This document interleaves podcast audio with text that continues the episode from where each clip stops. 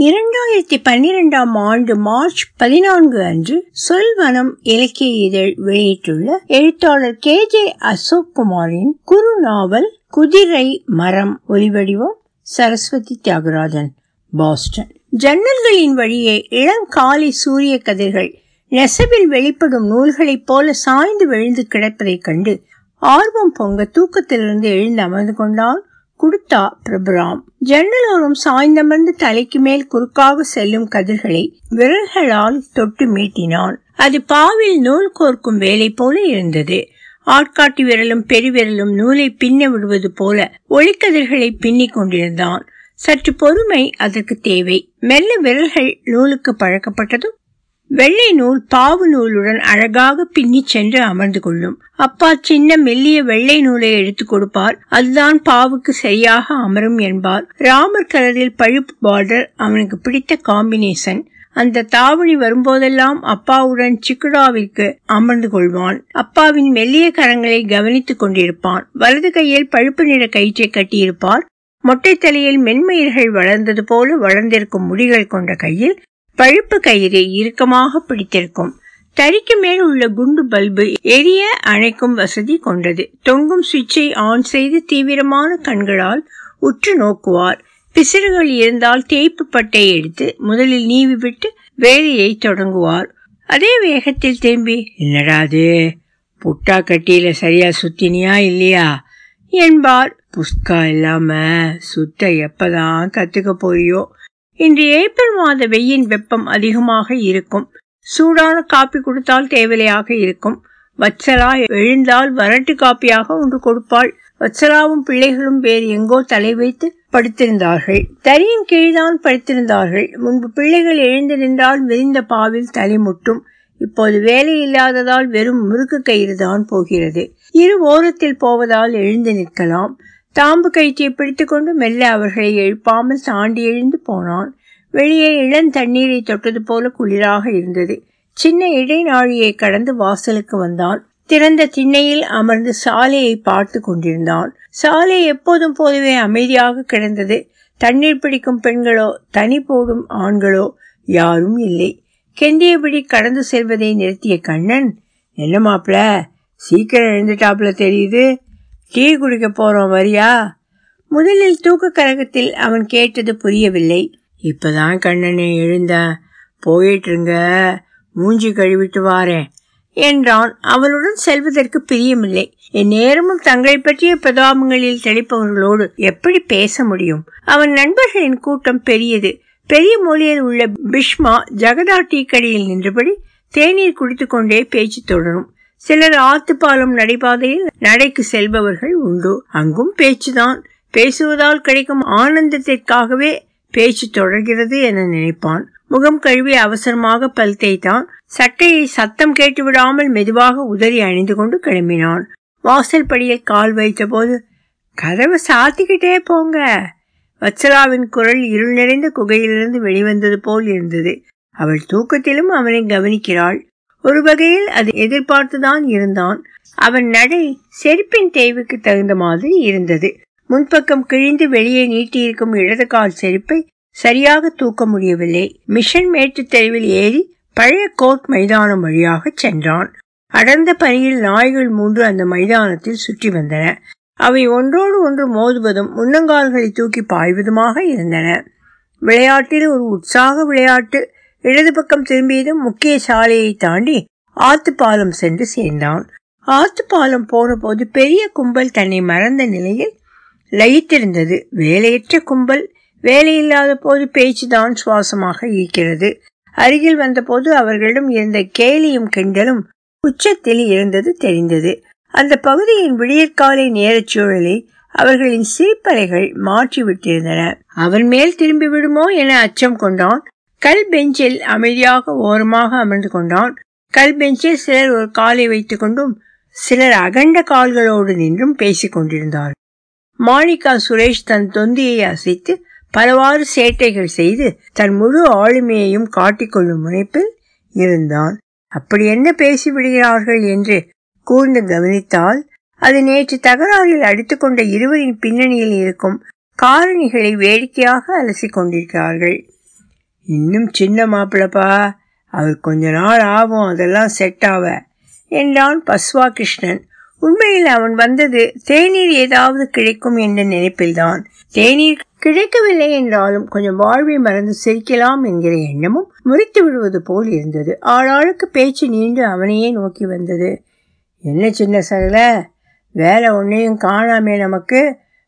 பண்ணை போட கொடுக்க மாட்டேங்கிறீங்க. நீங்கள் பெரிய ஆளுகளை பார்த்து தான் போவீங்க என்றான் மோகன்ராம். என்ன புரியாமல் பேசுவீங்களோ போங்க. நானே வேலை இல்லாமல் இருக்கேன். என் முதலாளி வேலை கொடுத்தா பண்ணை போட உங்களுக்கு கொடுக்காம யாருக்கு கொடுக்க போகிறேன் என்ன இப்படி சொல்லிட்ட? உன் வேட்டியில் ஒட்டி இருக்கிற மஞ்சள் நூலை பார்த்தா தெரியலையா? நீ இன்னும் நல்லா கொழுத்து தான் இருக்கேன்னு. அப்போது அவன் வேட்டியை குனிந்து பார்த்தான். அதில் ஒரு சிவப்பு நூல் தாம்பு கயிற்றில் ஒட்டியிருந்தது. அது எப்படியோ அவன் வேட்டியில் வந்து விட்டது அது எப்போதோ இருந்ததுன்னே என்றான் சலிப்புடன். பேச்சு வளர்ந்தது சிலர் ஆத்துப்பாலத்தில் ஸ்ரத்தையாக நடைபயின்றனர். சிலர் திரும்பிச் செல்ல எத்தனித்தனர். போலாம் நேரமாயிடுச்சுல்ல என்றார் ஒருவர். அதற்கு காத்திருந்தது போல மற்றவர்களும் கிளம்பினார்கள். இரண்டு மூன்று பேராக நடை நடந்து இது கிண்டல் தான் தம்பி. எல்லாருக்கும் தெரியும். நமக்கு வேலை இல்லைன்னு. முன்ன மாதிரி சரக்கு வரதில்ல நூறு இருந்த இடத்துல ஒன்று ரெண்டு இருக்கு. அதுவும் சொசைட்டி புடவை. உனக்கு கொடுக்குற சுதா சில்க்ஸ் அண்ணே அவரே லாபம் இல்லைன்னு விட்டுடலாம்னு இருக்காரு. அவர் எங்க உனக்கு தாத் கொடுக்க போறாரு? இனிமே சொசைட்டியையும் சேர முடியாது. இங்கிருந்தும் போக முடியாது. எப்படி வாழறதுன்னு தான் தெரியல. நான் கேட்டுட்டேனே. தா தாரேன்னு தான் சொன்னாரு. அதோட பழைய பாக்கி வேற இருக்கு. அதை கொடுத்தாலும் பரவாயில்ல. இப்ப எல்லாம் சேலையை எடுத்துக்கிட்டு மெட்ராஸ்க்கு போய்கிட்டு இருக்கானுவ.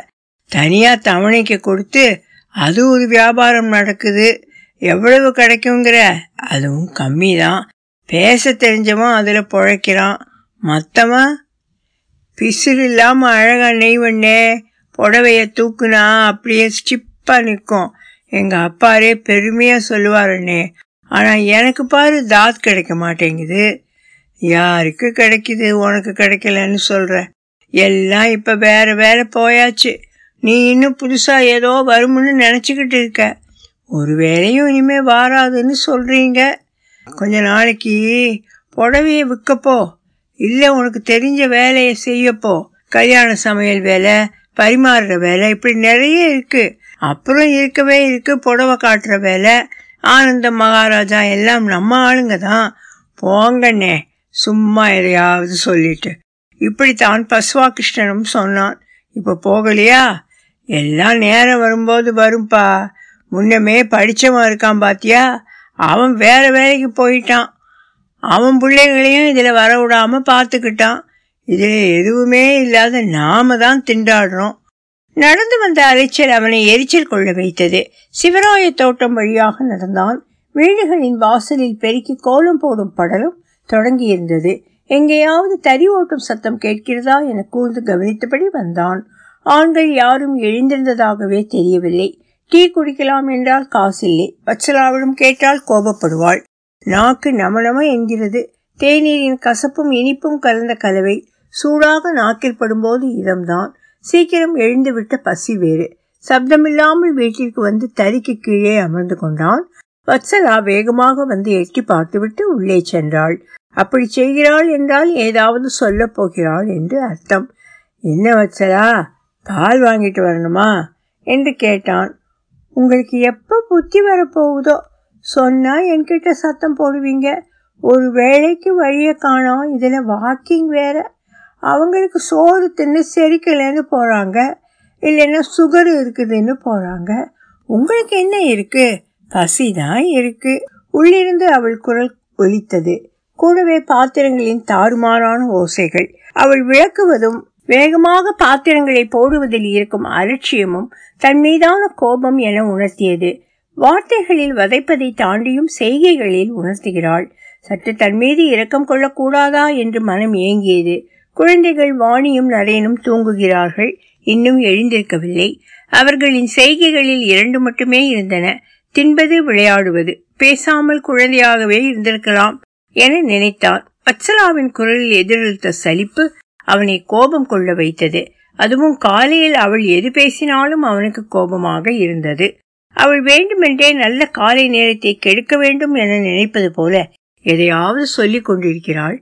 அதில் அர்த்தமற்ற வார்த்தைகள் வந்து விழுவதும் தன் எதிர்வினையை முகத்தில் தேடுவதும் அவனுக்கு கோபத்தின் நுனிமூக்கு வரை வந்து வேர்த்தது. அவள் அடி வாங்குவதை மனக்கண்ணில் நினைத்து அதை தள்ளி போடுவதில் கவனம் கொண்டான். காலையில் ஒரு டீ கொடுக்க நேரம் கழிப்பதை வேண்டுமென்றே செய்கிறாள் என தோன்றியது. அடுப்பில் பாலை வைத்துவிட்டு குப்பை பக்கெட்டை எடுத்துக்கொண்டு வெளியே தெருமுனைக்கு சென்று கொட்டிவிட்டு வந்தாள். வழியில் யாராவது நின்றால் அவளிடம் ஒரு பேட்டி கொடுத்துவிட்டு இன்னைக்கு என்ன குழம்பு என்று வரை பேசிவிட்டு வந்தாள். வந்ததும் கையை கழுவி முகம் கழுவி அடுப்பின் முன் உட்காரும் போது யோசனை வந்தவளாக எழுந்து வீட்டை பெருக்க ஆரம்பித்தாள். மச மசன்னு உட்காராம டீய குடிச்சிட்டு போய் கொண்டா சீனிய போய் பார்த்துட்டு வாங்க. சும்மா கதை பேசாத டீய எப்ப கொடுப்ப? அவர்கிட்ட பேசாம தப்பிச்சிடலான்னு பார்க்காதீங்க. பல்லு தெரிச்சிடும் பாத்துக்க கூட்டி கொண்டிருந்த விளக்கு மாற்றை கீழே போட்டுவிட்டு நிமிர்ந்து நின்றாள். என்னை அடிக்கலாம்னு மட்டும் நினைக்காதீங்க. நான் போய் எங்க அண்ணனை கூட்டிகிட்டு வருவேன். கோபத்தில் ஆச்சரியமாக இருந்தது. என்ன தைரியத்தில் அவள் என் முன் பேசுகிறாள் என்று. இந்நேரம் ஓடி டீய போட்டு கொடுக்காமல் என்ன செய்கிறாள்? என்று கோபம் தலைக்கு ஏறியது. எனக்கு தெரியும் டி யாரை பார்க்கணும்னு. ஆமா கிழிச்சிங்க. போய் எப்ப கேட்டிருக்கீங்க? அவரு எப்ப வேணா வர சொல்லுமான்னு தான் சொல்றாரு. நீங்க போனாதானே? எனக்கு எப்ப போகும்னு தெரியும். இன்னொரு முறை அதை பத்தி பேசின மூஞ்சி திரும்பிக்கும். சற்று சமாதானமானவளாக முகத்தை வைத்துக்கொண்டு அவரே குறைச்சி நல்ல ரேட்டு புடவை தரேன்னு சொல்றாரு. அதை எடுத்துக்கிட்டு போற பையெல்லாம் தரேங்கிறாரு. அவர் தொடங்கின இடத்தையும் ஆட்களையும் காட்டுறேன்னு சொல்றாரு. அதுவும் சென்னைக்கு தான். மாசத்துக்கு பத்து நாள் போனா கூட போதும். அப்புறம் என்ன வேணும் உங்களுக்கு? சரி சரி டீய கொடு. நான் போய் பார்க்குறேன் எத்தனை நாளைக்கு இப்படி சால் ஜாப் சொல்லுவீங்க? பார்க்குறேன்னு சொல்லிட்டு வேற எங்கேயாவது போயிட்டு வர வேண்டியது. அதானே? இன்னைக்கு கண்டிப்பாக பார்க்குறீங்க இன்னைக்கு கண்டிப்பா அப்படி சொல்லும்போது அவன் தலை வேறு பக்கம் இருந்தது. பெருக்கிக் கொண்டிருந்தவள் நின்று அவனை பார்த்தாள். அவள் கண்களை சந்திப்பதை தவிர்க்க வேறு வேலையை மூழ்கியவன் போல் எதையாவது செய்தான். புள்ளகளை பாருங்க. அவங்க என்ன பாவம் பண்ணானுங்க. உங்களுக்கு தெரிஞ்ச வேலையை தானே செய்ய சொல்றேன். அதுவும் கொஞ்ச நாளைக்கு. ஆடாமல் அசையாமல் அப்படியே அமர்ந்திருந்தான். கண்கள் ஒரே இடத்தில் சுவரை நோக்கி நிலை கொண்டிருந்தன. வலது கை விரல்கள் மட்டும் வரிசையான தாளத்தில் அசைந்தன. பிளாஸ்டிக் கைப்பிடி கொண்ட விளக்கமாறி அவன் விட்டதும் டொக் என்ற ஓசையுடன் கீழே விழுந்தது. கீழே குனிந்து தறியை தாண்டி அவன் அருகில் வந்தாள். சிக்கு பிடித்த அவன் தலையை கையால் கோதினாள். அவன் கண்கள் கலங்கி இருந்ததை பார்த்ததும் அவளால் நிலை கொள்ள முடியவில்லை. அவனை தன் மார்போடு அணைத்து கொண்டாள். பிள்ளைங்களுக்கு ஒருவேளையாவது நல்ல சாப்பாடு கொடுக்க வேண்டாமா? சுமாரான ஸ்கூலு அதுக்கு பீஸ் கட்ட வேண்டாமா? நான் உங்ககிட்ட வேற எதுவும் கேட்கல என்றாள். அமைதியாக மெல்ல தலையசைத்தான். இரண்டு நிமிடம் இருந்திருக்கும் நம்பிக்கை அவள் மனதில் தோன்றியது. எதுவும் பேசாமல் விலகிச் சென்றாள். சத்தமில்லாமல் டீ கொண்டு வந்து கொடுத்தாள். அவளுக்கு அவன் மேல் என்றுமில்லாத நம்பிக்கை உண்டானது. அவனும் அவளை பார்த்து சிரித்து வைத்தான். தேநீரை குடிக்கும்போது சிரித்தபடி அவள் பேசியது அவனை அவள் உற்சாகப்படுத்துகிறாள் என்று நினைத்தான். டீ குடித்து முடிந்ததும் அவன் டம்ளரையும் எடுத்துக்கொண்டு அடுப்படி சென்றாள். பாத்திரத்தை கழுவும் வேலையை தொடர்ந்தாள். அங்கிருந்தபடியே பேசினாள். அவள் பேசுவது என்றுமில்லாமல் அன்பாக இருப்பது போல் இருந்தது. பிள்ளைங்க இப்ப எழுந்திச்சிடும். நேற்று தேங்காய் வித்த காசுல செலவு போக பாக்கி ஐம்பது ரூபா இருக்கு. ஏன்னு தரேன். சாம்பாருக்கு கிளப் இட்லி பத்து வாங்கிட்டு வந்துடுங்க என்ன? ம். மத்தியானத்துக்கு சோறு வடிச்சு வச்சிடுறேன். நேற்று குழம்பு இருக்கு. ரசம் மட்டும் வச்சிடுறேன். தேவைன்னா நம்ம காசி கடையிலேருந்து நாலு மசால் வடையை வாங்கிக்குவோம். என்ன? ம். எல்லாம் சரியாகும். கவலையே படாதீங்க. நான் எங்கள் அண்ணன்ட்ட சொல்லியிருக்கேன். எல்லாம் நல்லதா முடியும் பாருங்க. எல்லாம் நமக்கு ஜாதக கோளாறு தாங்க. எல்லாம் கீழே ராமநாத சாமி கிட்ட கேட்டப்ப சொன்னதுதான். இன்னும் ஆறு மாசம்தான். அப்புறம் தலைகீழா மாறிடும்னு சொன்னாரு. சரி. என்ன சரி? குளிச்சுட்டு வாங்க போய் லேட்டு பண்ணிடாதீங்க. போயிட்டு வாங்க. திருமணமான புதிதில் பூசி போல் இருந்தாள். உப்பிய கன்னங்கள் எடுப்பான பற்கள் பார்க்க லட்சணமாகவே இருந்தாள். சரக்குகளை வாங்கி வரும் மாலை வேளைகளில் சிறிய இடைநிலைய புன்னகையுடன் உள்ளிருந்து ஓடி வந்து கைகளில் வாங்கிக் கொள்வாள். மனைவி என்கிற கௌரவமும் புதிதாக வந்தடைந்த குடும்பம் என்கிற அமைப்பின் மீதான பெருமிதமும் அவளுக்கு தேவையாக இருந்தது. கொஞ்சம் கொஞ்சமாக தேய்ந்து போன வாழ்க்கையில் பத்தாண்டுகளுக்குள் பின் வற்றலாக மாறிவிட்டாள். மெல்லிய தேகத்தில் அவள் உயிர் அவள் கண்களில் இருக்கிறது. சுற்றி கருவளையத்துக்கு நடுவில் மங்கிய ஒளியின் அகல் விளக்கு போன்றிருந்தது அவள் கண்கள். அவளுக்கு தெரிந்ததெல்லாம் ஒன்றே ஒன்றுதான். சோறும் ஆசை நிறைந்த வார்த்தைகளும் தான். ஏங்க இந்த வெள்ளமணி நல்லா இருக்குங்களா? இன்னும் கொஞ்சம் நீளமா இருந்தா நல்லா இருக்கும்ல? ம் நல்லா இருக்கு போங்க நீங்க பார்க்கவே இல்லை. வாணியும் நரேனும் எழுந்தபோது நன்கு விழிந்திருந்தது. அவன் வாங்கி வந்த இந்த இட்லியை நால்வரும் உண்டார்கள். அப்பா எனக்கு ஒரு சீலை கட்டின பொம்மை வேணும்ப்பா அப்பா எனக்கு ஒரு இராணுவ கார் பொம்மை வேணும்ப்பா சரி சரி வாங்கி தரேன். எப்பப்பா வாங்குவீங்க? முதலாளி பணம் கொடுக்கட்டும். உடனே வாங்கி தாரேன்.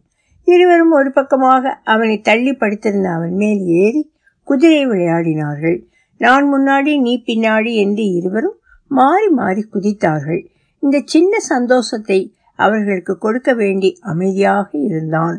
அப்பா நான் டிவியில் சூப்பர் சிங்கர்ஸில் பாடுறேன்ப்பா என்னை கூட்டிக்கிட்டு போப்பா. நரேன் கண்கள் பெரிதாக விரிய கேட்டான். சரி கூட்டிக்கிட்டு போகிறேன் சரி போய் விளையாடுங்க என்றதும் இருவரும் வெளியே ஓடினார்கள். எல்லா பக்கங்களிலும் காற்று வீசிக்கொண்டிருந்தது. தலை கலைந்த ஆடைகள் தாறுமாறாக அவன் உடலில் ஆடிக்கொண்டிருந்தன இரவு வீட்டிற்கு வந்தபோது அவன் காலையிலிருந்து வெறும் வடையும் டீயும் மட்டுமே சாப்பிட்டு வந்தது நினைவிற்கு வந்தது. ரோட்டில் விளையாடி கொண்டிருந்த பிள்ளைகள் ஓடி வந்து அவனை கட்டிக்கொண்டு அப்பா நீ எங்கப்பா போயிருந்த?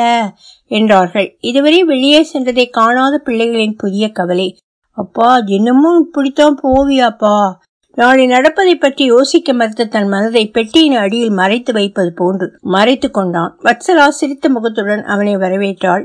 அவர் கொடுத்த இருநூறு ரூபாயை உடனே அவளிடம் கொடுத்தான். மிக நீண்ட நாட்களுக்கு பின் சிரித்த முகத்துடன் அவளை கண்டது அன்றுதான். ரசமும் பொட்டுக்கடலை துவையிலும் அப்பளமும் அப்பளம் சுட்டும் வைத்திருந்தாள். சாப்பாடு ரெடியா சூடா இருக்கு சாப்பிட்டுருங்க இப்பவே என்றாள். உண்மையில் பெரும் பசிதான். ஆனால் மெதுவாக கவனமாக தின்றான் அதிகம் தின்ற அவளுக்கும் பிள்ளைகளுக்கும் இல்லாமல் செய்துவிடக் கூடாது என்கிற பயம். ஒருமுறை அப்படி சாப்பிட்டு அவளிடம் திட்டு வாங்கியிருந்தான். பொறுமையாக அதிகமாகவே பரிமாறினாள். பசியில இருப்பீங்க. நல்லா சாப்பிடுங்களேன் என்றாள். அவன் மனதில் பசியே இல்லை. உணவு குறித்த சிந்தனையே இல்லை. உணவு வெறும் சொற்களாகவே மனதில் இருந்தது. தரியின் ஈரவாசம் நாசியின் நுனியில் படப்படுத்தது அது இல்லாத நாட்கள் தனக்கு சாதகமான நாளாக இல்லை என்பதை அறிந்திருந்தான். எப்போது அந்த வாசத்தை அவன் கண்டுணர்ந்தான் என்று நினைவில் இல்லை. மிக இள வயதில் அம்மா நூல் சுற்ற விடும்போது அந்த வாசத்தை கண்டு உணர்ந்ததாக நினைத்தான். எங்க? சாப்பிடுங்க. எங்க யோசனையாக இருக்கீங்க? இன்னும் என்கிட்ட சரியா பேசல நீங்க. அவள் கண்களில் இப்பொழுது கோபம் இருந்தது. முழு நினைவிற்கு திரும்பி வந்தான். அவள் கோபத்தை வளரவிடக்கூடாது என்பதை முதன் முதலாக புரிந்தது. வச்சலா இன்னைக்கு சாப்பாடு நல்லா இருக்குமா? இந்த துவையல் தான் அருமையா இருக்கு. முகத்துல ஒன்றும் அப்படி தெரியலையே. நீங்கள் ஏதோ நான் உங்களை தண்ணி இல்லாத கிணத்துல தள்ளி விட்ட மாதிரில பூஞ்சியை வச்சுக்கிறீங்க. பொறுமையாக கண்களை மூடிக்கொண்டான். அவன் உடலில் சில இடங்களில் விதவித வலிகள் நிறைந்திருப்பது போன்றிருந்தது. மெல்ல கண்களை திறந்து போயிட்டு வந்ததுல கொஞ்சம் களைப்பா இருக்குடி. வேற ஒன்றும் இல்லை நீயும் சாப்பிட ஆரம்பி என்றான். பக்கத்தில் அமர்ந்திருந்த வாணி அப்பா இங்க பாரு நான் என்ன பண்றேன்னு? என்று சோற்றுடன் அப்பளத்துண்டை வைத்து அதை வாயில் போட்டு மெல்லாமல் அப்படியே விழுங்கி காட்டினாள். அப்பா இங்க பாரு என்று நரேன் விழுங்கி காட்டினான். இருவருக்கும் என்று அவன் ஆச்சரியத்தை காட்டுவதாக ஒலி எழுப்பினான். அப்படி செய்யவில்லை என்றால் ஒத்துக்கொள்ள மாட்டார்கள். அவளின் பெருமித சிரிப்பு வரும்போதே ஆமா இப்படியே அவங்கள கெடுங்க. தொண்டையில மாட்டிக்க போகுதுடி கழுத என்றாள். அவனை கட்டிக்கொண்டு படுத்தன பிள்ளைகள். இருவரும் தூங்கியதும் கைகளை பிரித்துவிட்டு தனியே தள்ளி படுத்துக்கொண்டான் உடல் களைப்பாக இருந்தது. மனதின் களைப்புதான் உடல் முழுவதும் இருப்பதாக நினைத்தான். மெல்லிய குரட்டை ஒளி வத்சலாவிடமிருந்து வந்தது. அவள் தூங்குவது போல் நடிக்கிறாள் என்கிற எண்ணம் அவன் மனதில் ஒரு அச்சமாகவே இருந்தது. சிவந்த முகத்தில் குனிந்த தலையுடன் நாணத்தோடு நின்ற அவள் முகம் நினைவுக்கு வந்தது. கன்னங்களில் செவ்வண்ணம் பூசப்பட்டிருந்தது. கண்களில் கருமை சற்று அடர்ந்திருக்க இமைகளை தூக்க சிரமப்படுவது போன்றிருந்தாள். தலையில் பல வண்ணங்களில் பூச்சூடியிருந்தாள். அவள் திரும்பும் சமயங்களிலெல்லாம் நகைகளின் சிறு மணிகளின் ஓசை. மணப்பெண் எந்த அறையில் இருக்கிறாள் என்பதை அந்த ஓசைகளை கொண்டே கழித்துவிட முடியும். சிறு டம்ளரில் பால் கொடுத்த போது உதட்டு சாயத்திற்கு பயந்து சற்று மேலேயே தூக்கி குடித்துவிட்டு குனிந்த தலையோடு டம்ளரை தான் வாங்கும் விரல்களை நோக்கினாள். இன்று நினைக்குந்தோறும் அவள் கொண்டிருந்த வாசனைதான் அவள் முகத்தோடு நினைவுக்கு வந்தது. ம் கூப்பிட்டீங்களா? தூக்கத்தில் விழித்த குழம்பிய கண்களோடு தலை தூக்கி நோக்கினாள். மேல் கூரையை பார்த்து யோசித்தவனுக்கு இக்கேள்வியை அரட்டி விட்டது என்ன? இல்ல தூங்கு. நடு இரவில் தூங்கும்போது கூட அவள் ஆழ்ந்து தூங்குவதில்லை. ஒன்றை சொல்லி அதை ஊற வைக்கவில்லையே? என்று எழுந்தமர்ந்து கொண்டைக்கு முடிச்சுடுவாள். காலையில் கனவுகள் துல்லியமாக அவளுக்கு நினைவிருக்கும். குழந்தைக்குரிய முக பாவனையில் அது விவரிக்கையில் அவள் அதன் அர்த்தங்களை தேடுகிறாள் என்று தோன்றும். தூக்கத்திலேயே எழுந்து வாணியை தனியே படுக்க வைத்தாள். அருகில் படுத்து அவன் தோளில் கையை போட்டு கொண்டாள். மெல்லிய குரட்டை ஒலி கேட்டதாக தோன்றியது. அவள் அணிந்திருந்த நைட்டி தோளில் இறங்கியிருந்தது. அவள் தோளில் துருத்தியிருந்த முட்டு எழும்பை தடவினான். நைட்டியை சரி செய்த போது மென்னையாக அவள் குரல் ஒலித்தது. ஏங்க இன்னும் தூங்காம இருக்கீங்க? அவன் எதுவும் பதிலளிக்காமல் இரவு விளக்கின் மினுங்கலை கவனித்துக் கொண்டிருந்தான். வேலைக்கு போனது உங்களுக்கு பிடிக்கலையா? சேச்சே அதெல்லாம் இல்லை. தூக்கம் வரல. என் மேலே உங்களுக்கு கோபம் தானே? இல்லை இல்லை அதெல்லாம் இல்லை.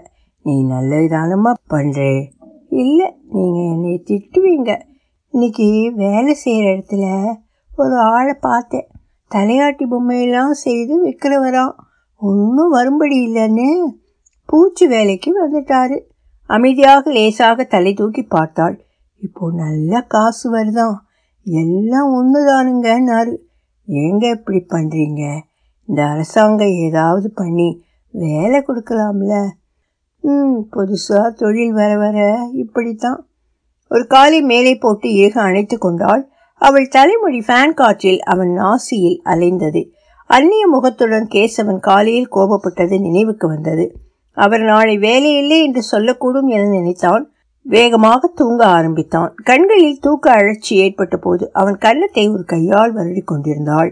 அத்தியாயம் நான்கு. வெங்கல பாத்திரத்தின் ஒலி போல கணீர் என்று கேட்டது அந்த குரல். இடையே விட்டுவிட்டு ஒலித்த ஹார்மோனியத்தின் ஒலி தேய்ந்து போன சப்பரத்தை இழித்தது போன்றிருந்தது. கொள்ளையில் துணிகளை துவைத்துக் கொண்டிருந்த பிரபுராமுக்கு அந்த ஒலி கேட்டதும் சற்று ஆச்சரியமடைந்தான். கிணற்றிலிருந்து வெளிவரும் பாம்பு போல ராமாவின் குரலும் முகமும் அடிமனதிலிருந்து வெளிவந்தது. அந்த குரலை பல மாதங்களுக்கு முன்பு கேட்டது. இன்றும் அதில் அதே கம்பீரம் அதே தெளிவு எங்கே நிறுத்த வேண்டும் எங்கே உச்சஸ்தாயில் செல்ல வேண்டும் என்கிற தெளிவு. கேட்பவரை நோக்கும் குரல் அல்ல அது. தன்னை திருப்திப்படுத்த நினைக்கும் குரல். தன்னலமற்ற சொற்களின் குவியல் கூட்டிலிருந்து கிளம்பிய தேனீக்கள் போல நாலா திசைகளிலும் செல்கிறது. ராமா இந்த சிவப்பு நிற உடை அணிந்திருந்தார். முகத்திலும் கைகளிலும் நீல வண்ணம் தீட்டப்பட்டிருந்தது கருத்த தோலின் நிறம் அவ்வண்ணத்தின் அடியில் தெரிந்தது. பெரிய நாமமும் தலைப்பாகையும் பொருத்தமற்றிருந்தன. பஞ்சகச்சமாக அணிந்திருந்த அரக்கு கரை கொண்ட வெள்ளை வேட்டி மண் நிறத்தில் ஆங்காங்கே கிழிந்திருந்தது. அவர் அறிந்திருக்கவில்லை என தோன்றியது. மானத்தை மறைக்கும் எண்ணத்தை அவர் என்றோ விட்டிருந்தார்.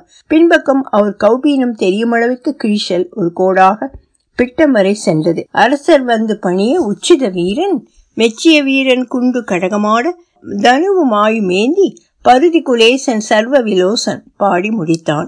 வேறு பாடல்களை அவன் மனம் தேடிக்கொண்டிருந்தது ஆனால் பசியோ என்னவோ கழுத்தில் மாட்டின ஹார்மோனிய பெட்டி நாடாவை மெல்ல தலைவழியாக சுழற்றி திண்ணையில் வைத்தான். ஐயா சாமி!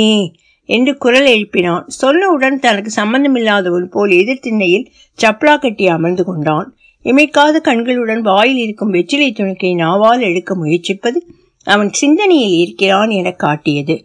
மறைந்த தூரத்திலிருந்து கூர்ந்த ராமாவை கவனித்துக் கொண்டிருந்த பிரபுராமை பார்த்தாள் வத்சலா நான் பேசிக்கிறேன். நீங்க வராதீங்க என்று முறைப்பாக சொல்லிவிட்டு கையில் இருந்த பாத்திரத்தை தொப்பென்று வைத்துவிட்டு கிளம்பினாள். மூன்று கட்டுகள் கொண்ட வீடு நடுக்கட்டில் பிரபுராமின் குடும்பம் இருந்தது. கடைசி கட்டில் பலராமனின் ஒரு பெரிய குடும்பம் இருந்தது. முதல் கட்டில் வீட்டு முதலாளி அம்மா தனியாக இருந்தாள். காது சரியாக கேட்காது ஆனால் வாசலில் யாராவது நின்றால் தெரிந்துவிடும். யாரை பார்க்க வருகிறார்களோ அவர்களை வைத்து காலி செய்ய பயமுறுத்துவாள். நடையில் வேகமாக வந்து நிலைப்படியை தாண்டி நின்றாள். அவளை கவனித்ததும் ராமா எழுந்து நின்று குனிந்து கைகளை குவித்து கும்பிட்டு வணக்கம் வைத்தான். கம்பீரமான ராமன் ஒரு கணம் தன் நிலை மறந்து பணிந்து நிற்கிறார். என்ன? முதலாளி இல்லைங்களாம்மா? அவர் உனக்கு முதலாளியா? அவரே வேலை இல்லாமல் இருக்காரு நெய்யறத விட்டாரு வெளி வேலைக்கு தான் போறாரு. அங்க அவரை பார்த்துக்க இப்ப குழந்தைங்க ஸ்கூலுக்கு போற நேரம். வேலை நிறைய கிடக்கு. போயிட்டு அப்புறமா வா. முகத்தை ஒரு மாதிரி சுருக்கமாக வைத்துக்கொண்டு அம்மா சாப்பிட்டு ரெண்டு நாளாச்சுமா ஏதாவது கொடுத்தாயி நாங்களே இன்னும் சாப்பிடல. காலையில என்ன கிடைக்கும். ஏதாவது காசு இருந்தா கொடுங்கம்மா. அதுக்கு தான் இப்ப அலையிறாரு. இன்னொரு நாளைக்கு வா. ஏதாவது துணி இருந்தா கொடுத்தாயி கொடுப்பாங்க கொடுப்பாங்க. ஒன்றும் இல்லை. போயிட்டு வா. உள்ளே நடையை கட்டினாள் பிரபுராமை காண வேண்டுமென்ற ஆர்வம் அவன் மனதில் அரித்தெடுத்தது. அவர் ஏதாவது கொடுக்கலாம் அல்லது நான்கு பாடல்களை பாடச் சொல்லி கேட்பார். டீயோ பஜ்ஜியோ கட்டாயம் வாங்கி தருவார். மெதுவாக ஹார்மோனியத்தின் வாரை எடுத்து கழுத்தில் மாட்டிக்கொண்டான். நடையில் சில மனிதர்கள் இங்கும் அங்கும் நடந்தபடி இருந்தார்கள். ஆனால் அது மங்களாகவே தெரிந்தது. அதில் பிரபுராமை கண்டுபிடிக்க முடியவில்லை. உள்ளே வந்தவள் நேராக அவனிடம் வந்தாள். ஏங்க அவனுக்கு ஏன் பயந்துகிட்டு இருக்கீங்க? இல்லைன்னா இல்லைன்னு சொல்ல வேண்டியதுதானே. ஸ்கூலுக்கு பிள்ளைகள் கிளம்புவோமா? இல்லை இந்நாளை பார்ப்பீங்களா? யாரு வச்சதா கொடுக்கறேன்னு சொன்னா எங்கிட்டயே காசு இல்லை. கொடுத்துதான் பாருங்களேன். பிள்ளைகளுக்கு பீஸ் கட்ட காசு இல்லை. இதில் இவர் ஃப்ரெண்ட்ஸுகளுக்கு வாரி வழங்குவாராம். அவர் என் ஃப்ரெண்டு இல்லை. அவள் வார்த்தைகளை கேட்க அவள் அங்கில்லை. நரேனை பள்ளிக்கு கிளப்பிக் கொண்டிருந்த அவனுக்கு இது பெரிய சங்கடமாக இருந்தது. நரேனின் கண்களை காண தயக்கமாக இருந்தது. அப்பா என்கிற பிம்பம் உழைவதில் இருக்கும் சங்கடம் அவள் அறிந்ததில்லை. நான் எங்க கொடுத்தேன்? அதை சொல்லு முதல்ல. உங்களதான் முதலாளி முதலாளின்னு சுத்திக்கிட்டு இருக்காரே இதுலேருந்தே தெரியலையா? நெய்கிற காலத்துல எவ்வளவு கொடுத்தீங்களோ? யாருக்கு தெரியும்? நான் வாங்கி வந்த வரம் இதெல்லாம் உங்க தாத்தா வேணா முதலாளியா இருந்திருக்கலாம். உங்க அப்பா காலத்திலேயே அது போயிடுச்சு. தினம் வேலை செஞ்சாதான் காசு நமக்கு. அது ஞாபகம் வச்சுக்கோங்க. அவள் உள்ளிருந்த போதும் கணீர் என்று தெளிவாக கேட்டது. அவள் சொல்வதை அவனால் புரிந்து கொள்ள முடியவில்லை. அவளது பயம் யாருமற்ற வெளியிலிருந்து பறந்து வருவது. தன் இருப்பை சொல்வதில் அவளுக்கு இருக்கும் ஆர்வத்தின் வெளிப்பாடு என்றுதான் நினைத்தான். பள்ளிக்கு அழைத்து சென்று விட்டு விட்டு வந்த காலை உணவாக உப்புமாவை உண்டான். காலையிலேயே சென்று ரவையும் கூடவே நாட்டு சர்க்கரையும் வாங்கி வந்திருந்தாள். கடுத்த முகத்துடன் அதை தட்டில் வைத்தாள். நல்லா இருக்கு வச்சதா என்றான். அவள் எதையும் கண்டுகொண்டதாக தெரியவில்லை. முந்தானையின் நுனியில் நூல் பிரிந்து தொங்கிக் கொண்டிருந்தது. நீண்ட நேரத்திற்கு பின் அதை பலமாக பிடித்து இழுத்து அறுத்தாள். அதில் தான் இன்னும் கோபமாக இருப்பதை காட்டினாள் என நினைத்தான். எதுவும் தன் கைமீறி செய்வதாக ஒரு பாவனை செய்வது அவளது வாடிக்கையாகிவிட்டது. பைக்கில் சற்று கடுத்த முகத்துடன் கேசவன் வந்தார் ஒரு டப்பாவில் அவளுடன் கொஞ்சம் சர்க்கரையை சேர்த்து கிளறி வைத்திருந்தாள். அதை எடுத்துக்கொண்டு அவன் பைக் அருகில் சென்று திரும்பி பார்த்தான்.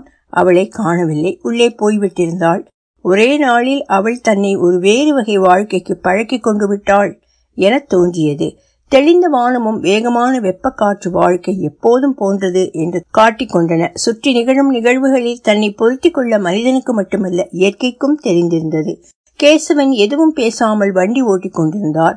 அசைந்து கொடுக்காது நேராக நின்ற அவரது கழுத்து அவர் இன்னும் நேற்றைய நினைவில் இருக்கிறார் என்று தோன்றியது. உன்னை அழைத்து செல்வதே நீ செய்த பெரிய பாக்கியம் என்பது போல.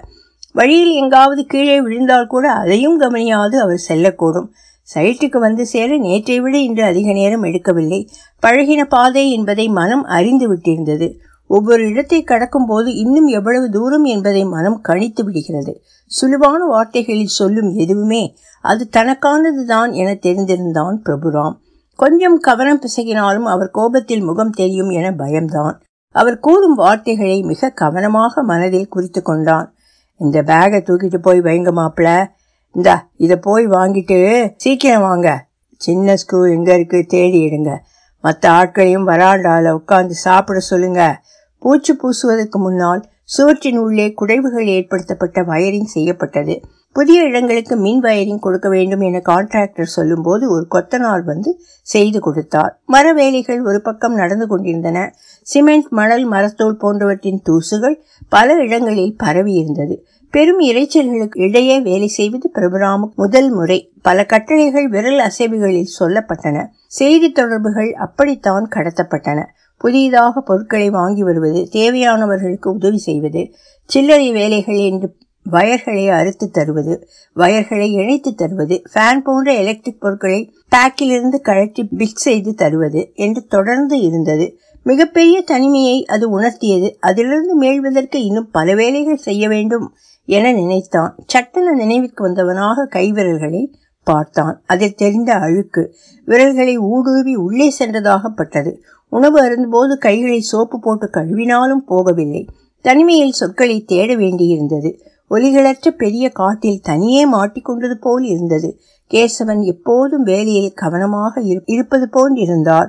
கான்ட்ராக்டர் மணிராஜ் வேண்டுமென்றே சிரித்தபடி இருந்தார். அப்படி இருப்பது ஒரு வகையில் அனைவருக்கும் நல்லதாக தோன்றினாலும் வேலை செய்ய வைக்க அவர் செய்யும் உத்தியாக அதை பயன்படுத்தினார்.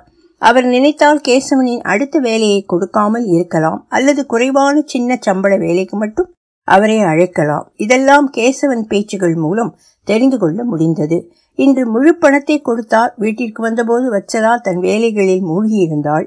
வேகமாக தேங்காய் துருவி கொண்டிருந்தாள். தலையில் எண்ணெய் தேய்த்து அழகுற பின்னி குங்குமம் துளுங்க சேலையில் இருந்தாள். தொலைக்காட்சி பார்ப்பதை விட்டு வாணியும் நரேனும் படித்து கொண்டிருந்தார்கள். தொலைக்காட்சி அணைந்த விளக்கு போல இருந்தது.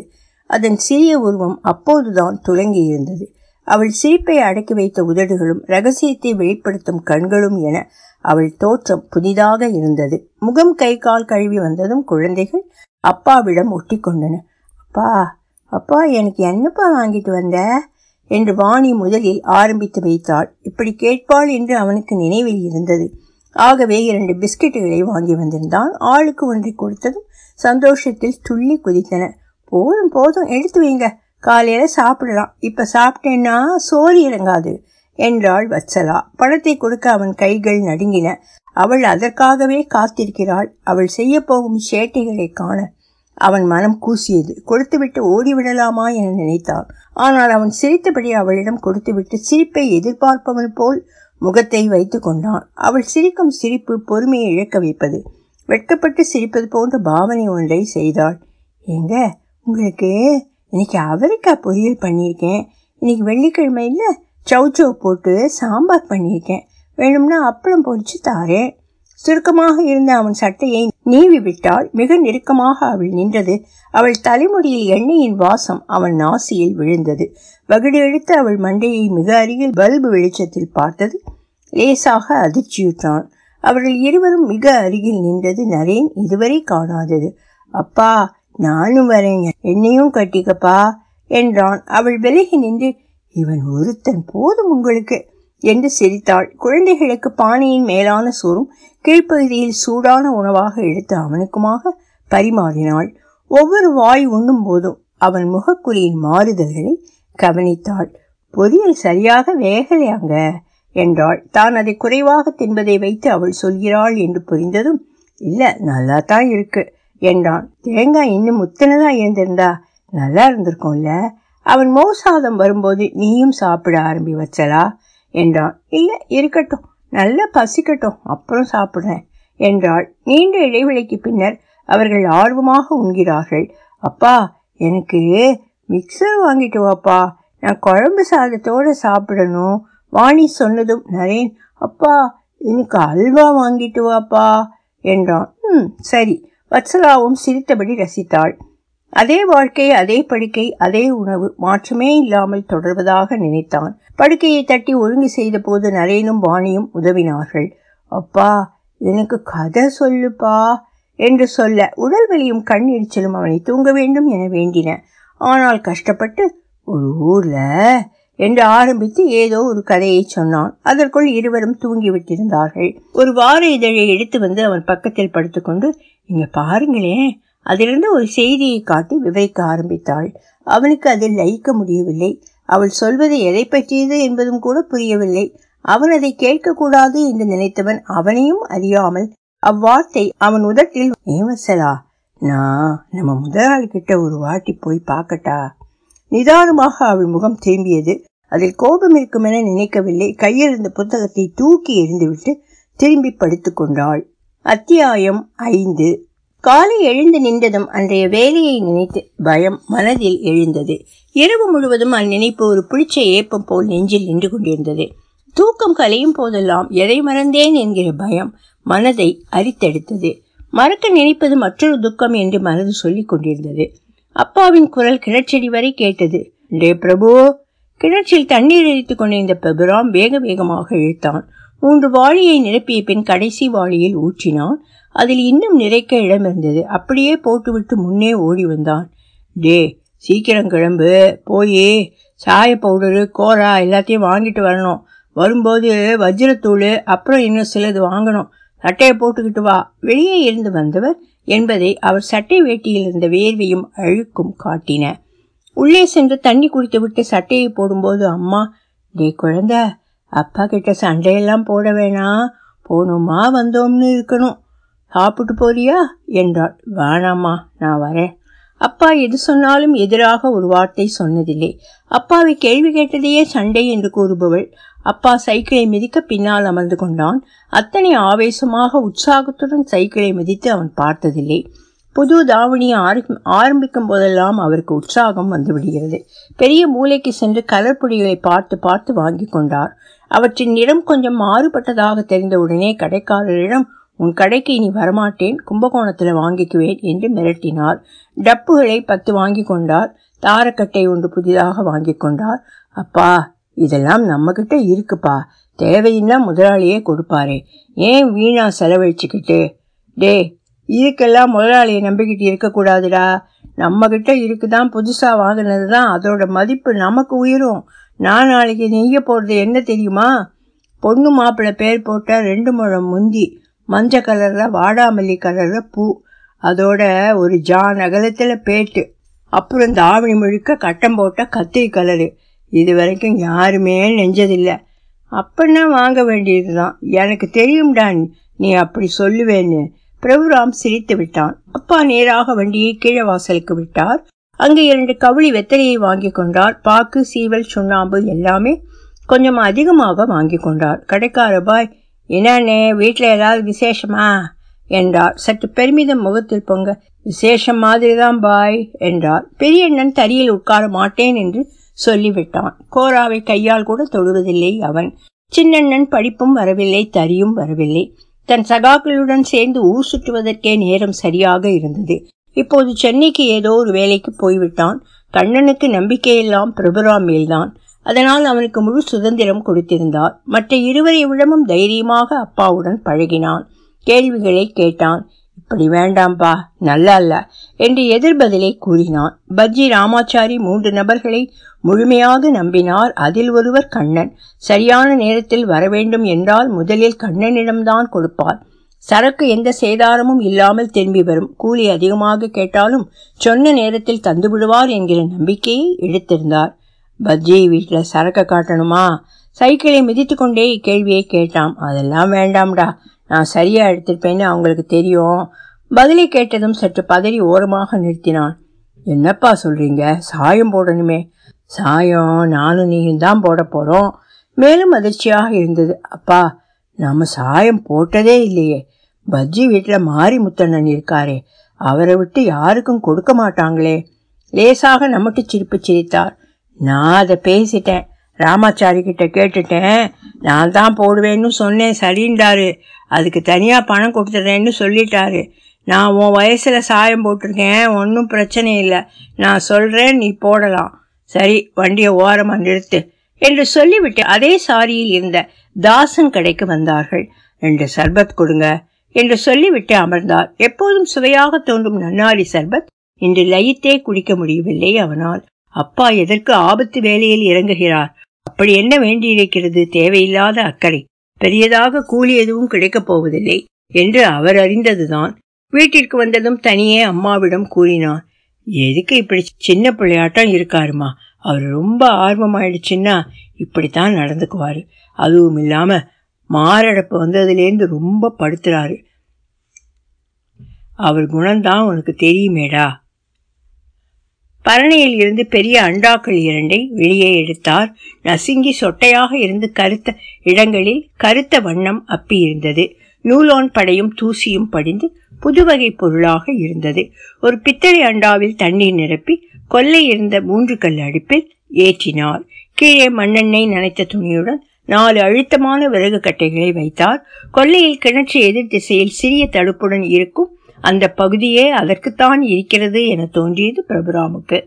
சுவரில் படிந்த கரி ரொம்ப காலம் அங்கு சாயம் போடுவது நடந்திருக்கிறது என தெரிந்தது.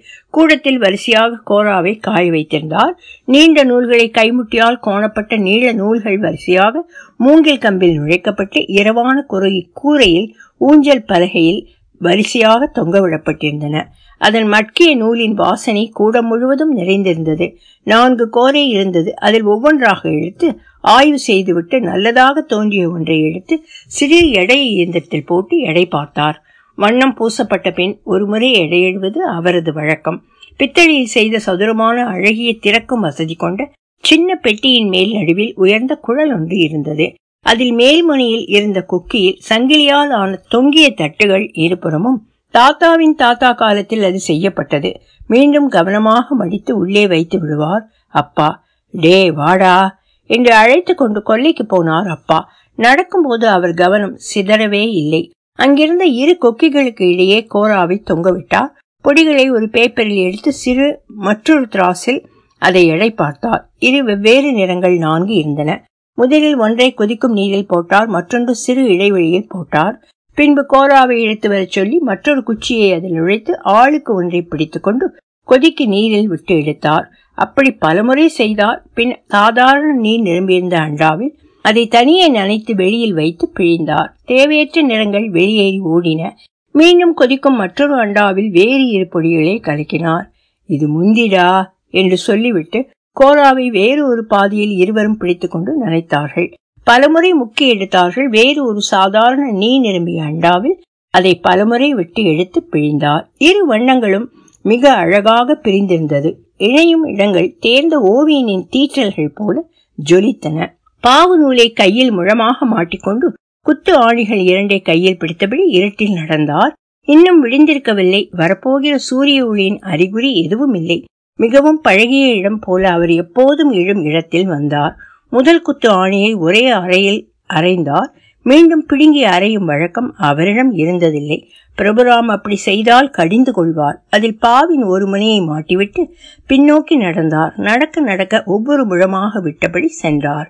கடைசி முனை வந்ததும் கையில் பிடித்துக்கொண்டு மற்றொரு குத்து ஆணியை அறைந்தார். அந்த முனையை தேர்தடம் இழுப்பது போன்று பாதி உடலை முன்னால் மடித்து ஆணியில் மாட்டினார். காற்று அதன் வேகத்தை கூட்டியிருந்தது. கிழக்கிலிருந்து மேற்கு நோக்கி ஓடிக்கொண்டிருந்தது. மேற்கை திரும்பி பார்த்தபோது கிருஷ்ணன் கோயிலில் விளக்கு வெளிச்ச துணுக்குகள் துளித்து விட்டிருந்தன. குத்து ஆணையில் நன்கு விரியும்படி கீழ் வரை இழுத்து விட்டார். இழையிழையாக பிரிந்து நின்றது. எல்லாம் சரியாக இருக்கிறது என்பதை உறுதி செய்து கொண்டு திரும்பி வீட்டிற்கு சென்றார். ஒரு முழம் அளவிற்கு இருக்கும்படியாக வெட்டிய வெள்ளை நூல்களை ஒரு பண்டிலை எடுத்து தோளில் போட்டு டே பிரபு வாடா என்று அழைத்தார். அம்மா கொடுத்த நீராகாரத்தை குடித்து கொண்டிருந்தவன் இதோ வரேன்பா என்று சொல்லிவிட்டு வேட்டியை தூக்கி கட்டி கொண்டிருந்தான். என்னடா இவ்வளவு லேட்டு பண்ற? என்றார் சலிப்புடன். அப்பா இன்னும் விடியவே இல்லப்பா. கொஞ்ச நேரம் இருங்கப்பா போலாம். இருட்டில் என்ன தெரியும்னு சொல்றீங்க? அவருக்கு இருக்கும் ஆர்வத்தில் பாதி கூட தனக்கு இல்லை என்பதை நினைத்து கொண்டான். இன்றும் புதிதாக கற்றுக்கொள்ளும் மாணவனாகத்தான் இருக்கிறார். அவர் கால்கள் பரபரப்பில் இங்கும் அங்கும் அலைந்தபடி இருந்தது. நடையின் மூன்று முறை இரு பக்கமும் சென்று வந்துவிட்டார். லேசாக விடிய தொடங்கிய போது இருவரும் அங்கு இருந்தார்கள். கக்கத்தில் ஆறு தட்டு குச்சிகளை வைத்திருந்தார். கிழக்கு பக்கத்தில் மூன்றும் மேற்கு பக்கத்தில் மூன்றையும் பாவு நூட்களின் இடையாக லாகவமாக சொருகினார். நூல்களின் வரிசையை கிட்டார் வாசிப்பது போன்று விரல்களால் அவ்வப்போது மீட்டினார். அப்படி மீட்டும் போது மேலும் கீழுமாக பாவு ஊஞ்சல் போன்று ஆடி நின்றது.